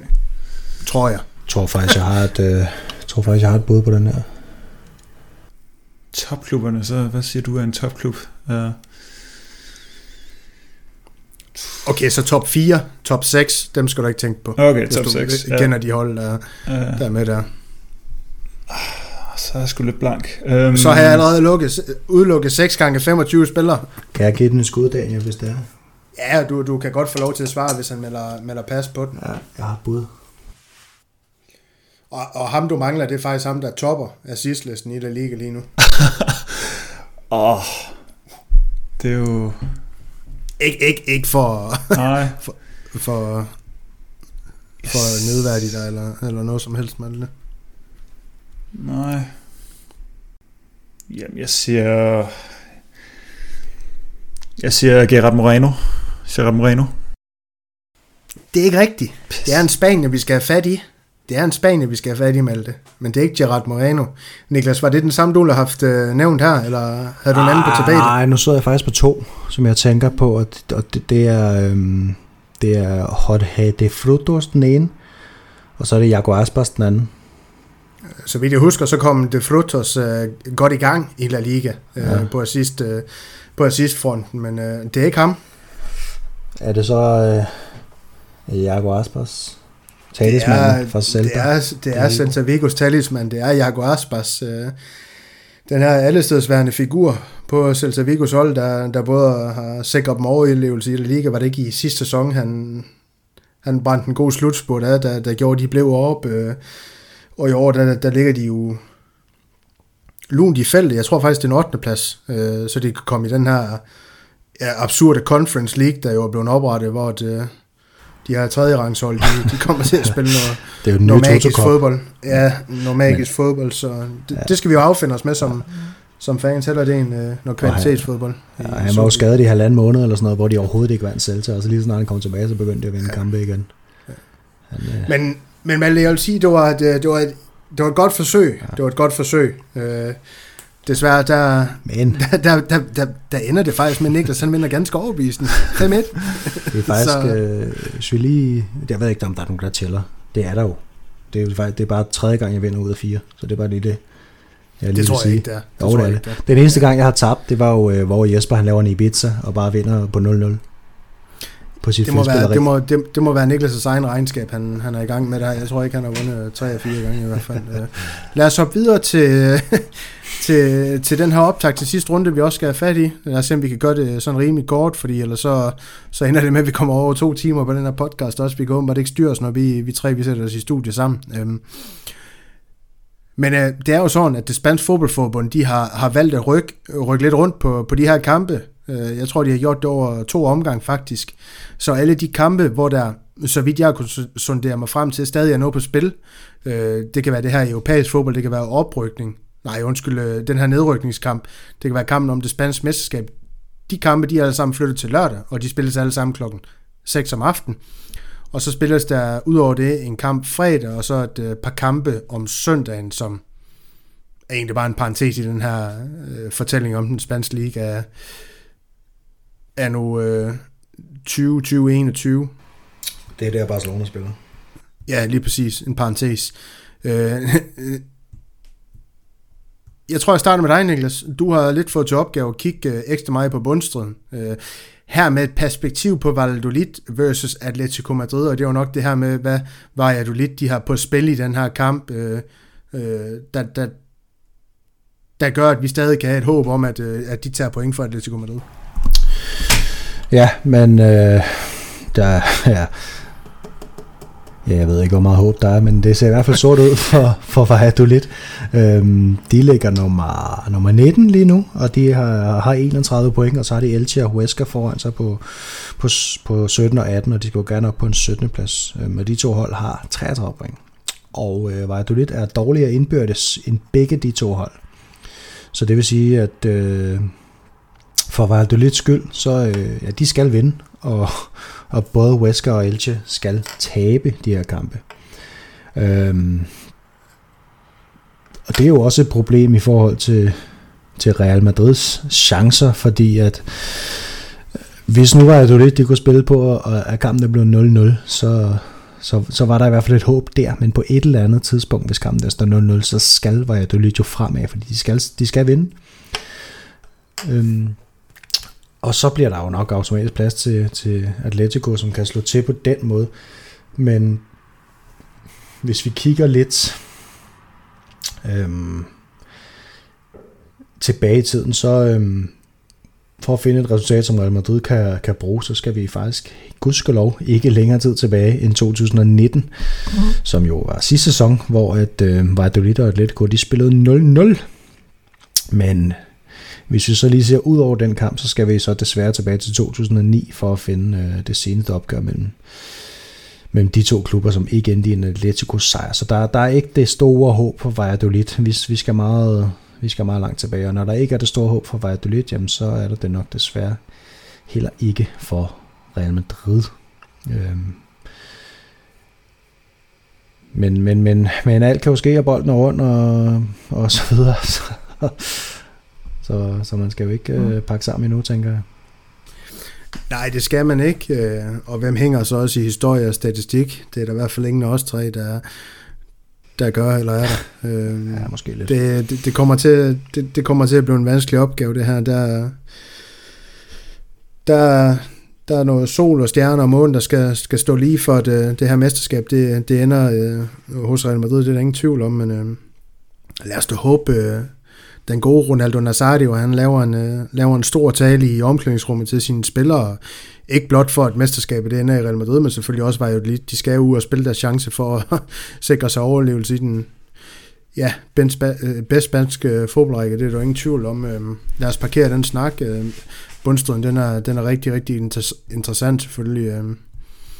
Selvom at øh, det ser så ud for Valladolid, så lad os øh, kaste blik på den kamp, vi selv skal ud i, Malte, mod Villarreal du har fået lidt til opgave at kigge på, ja, både noget statistik, det behøver sikkert være så uddybende, det her med den indbyrdes, øh, øh, de her kampe mod hinanden øh, nuværende form, og så måske et par af de vigtigste spillere for Villarreal.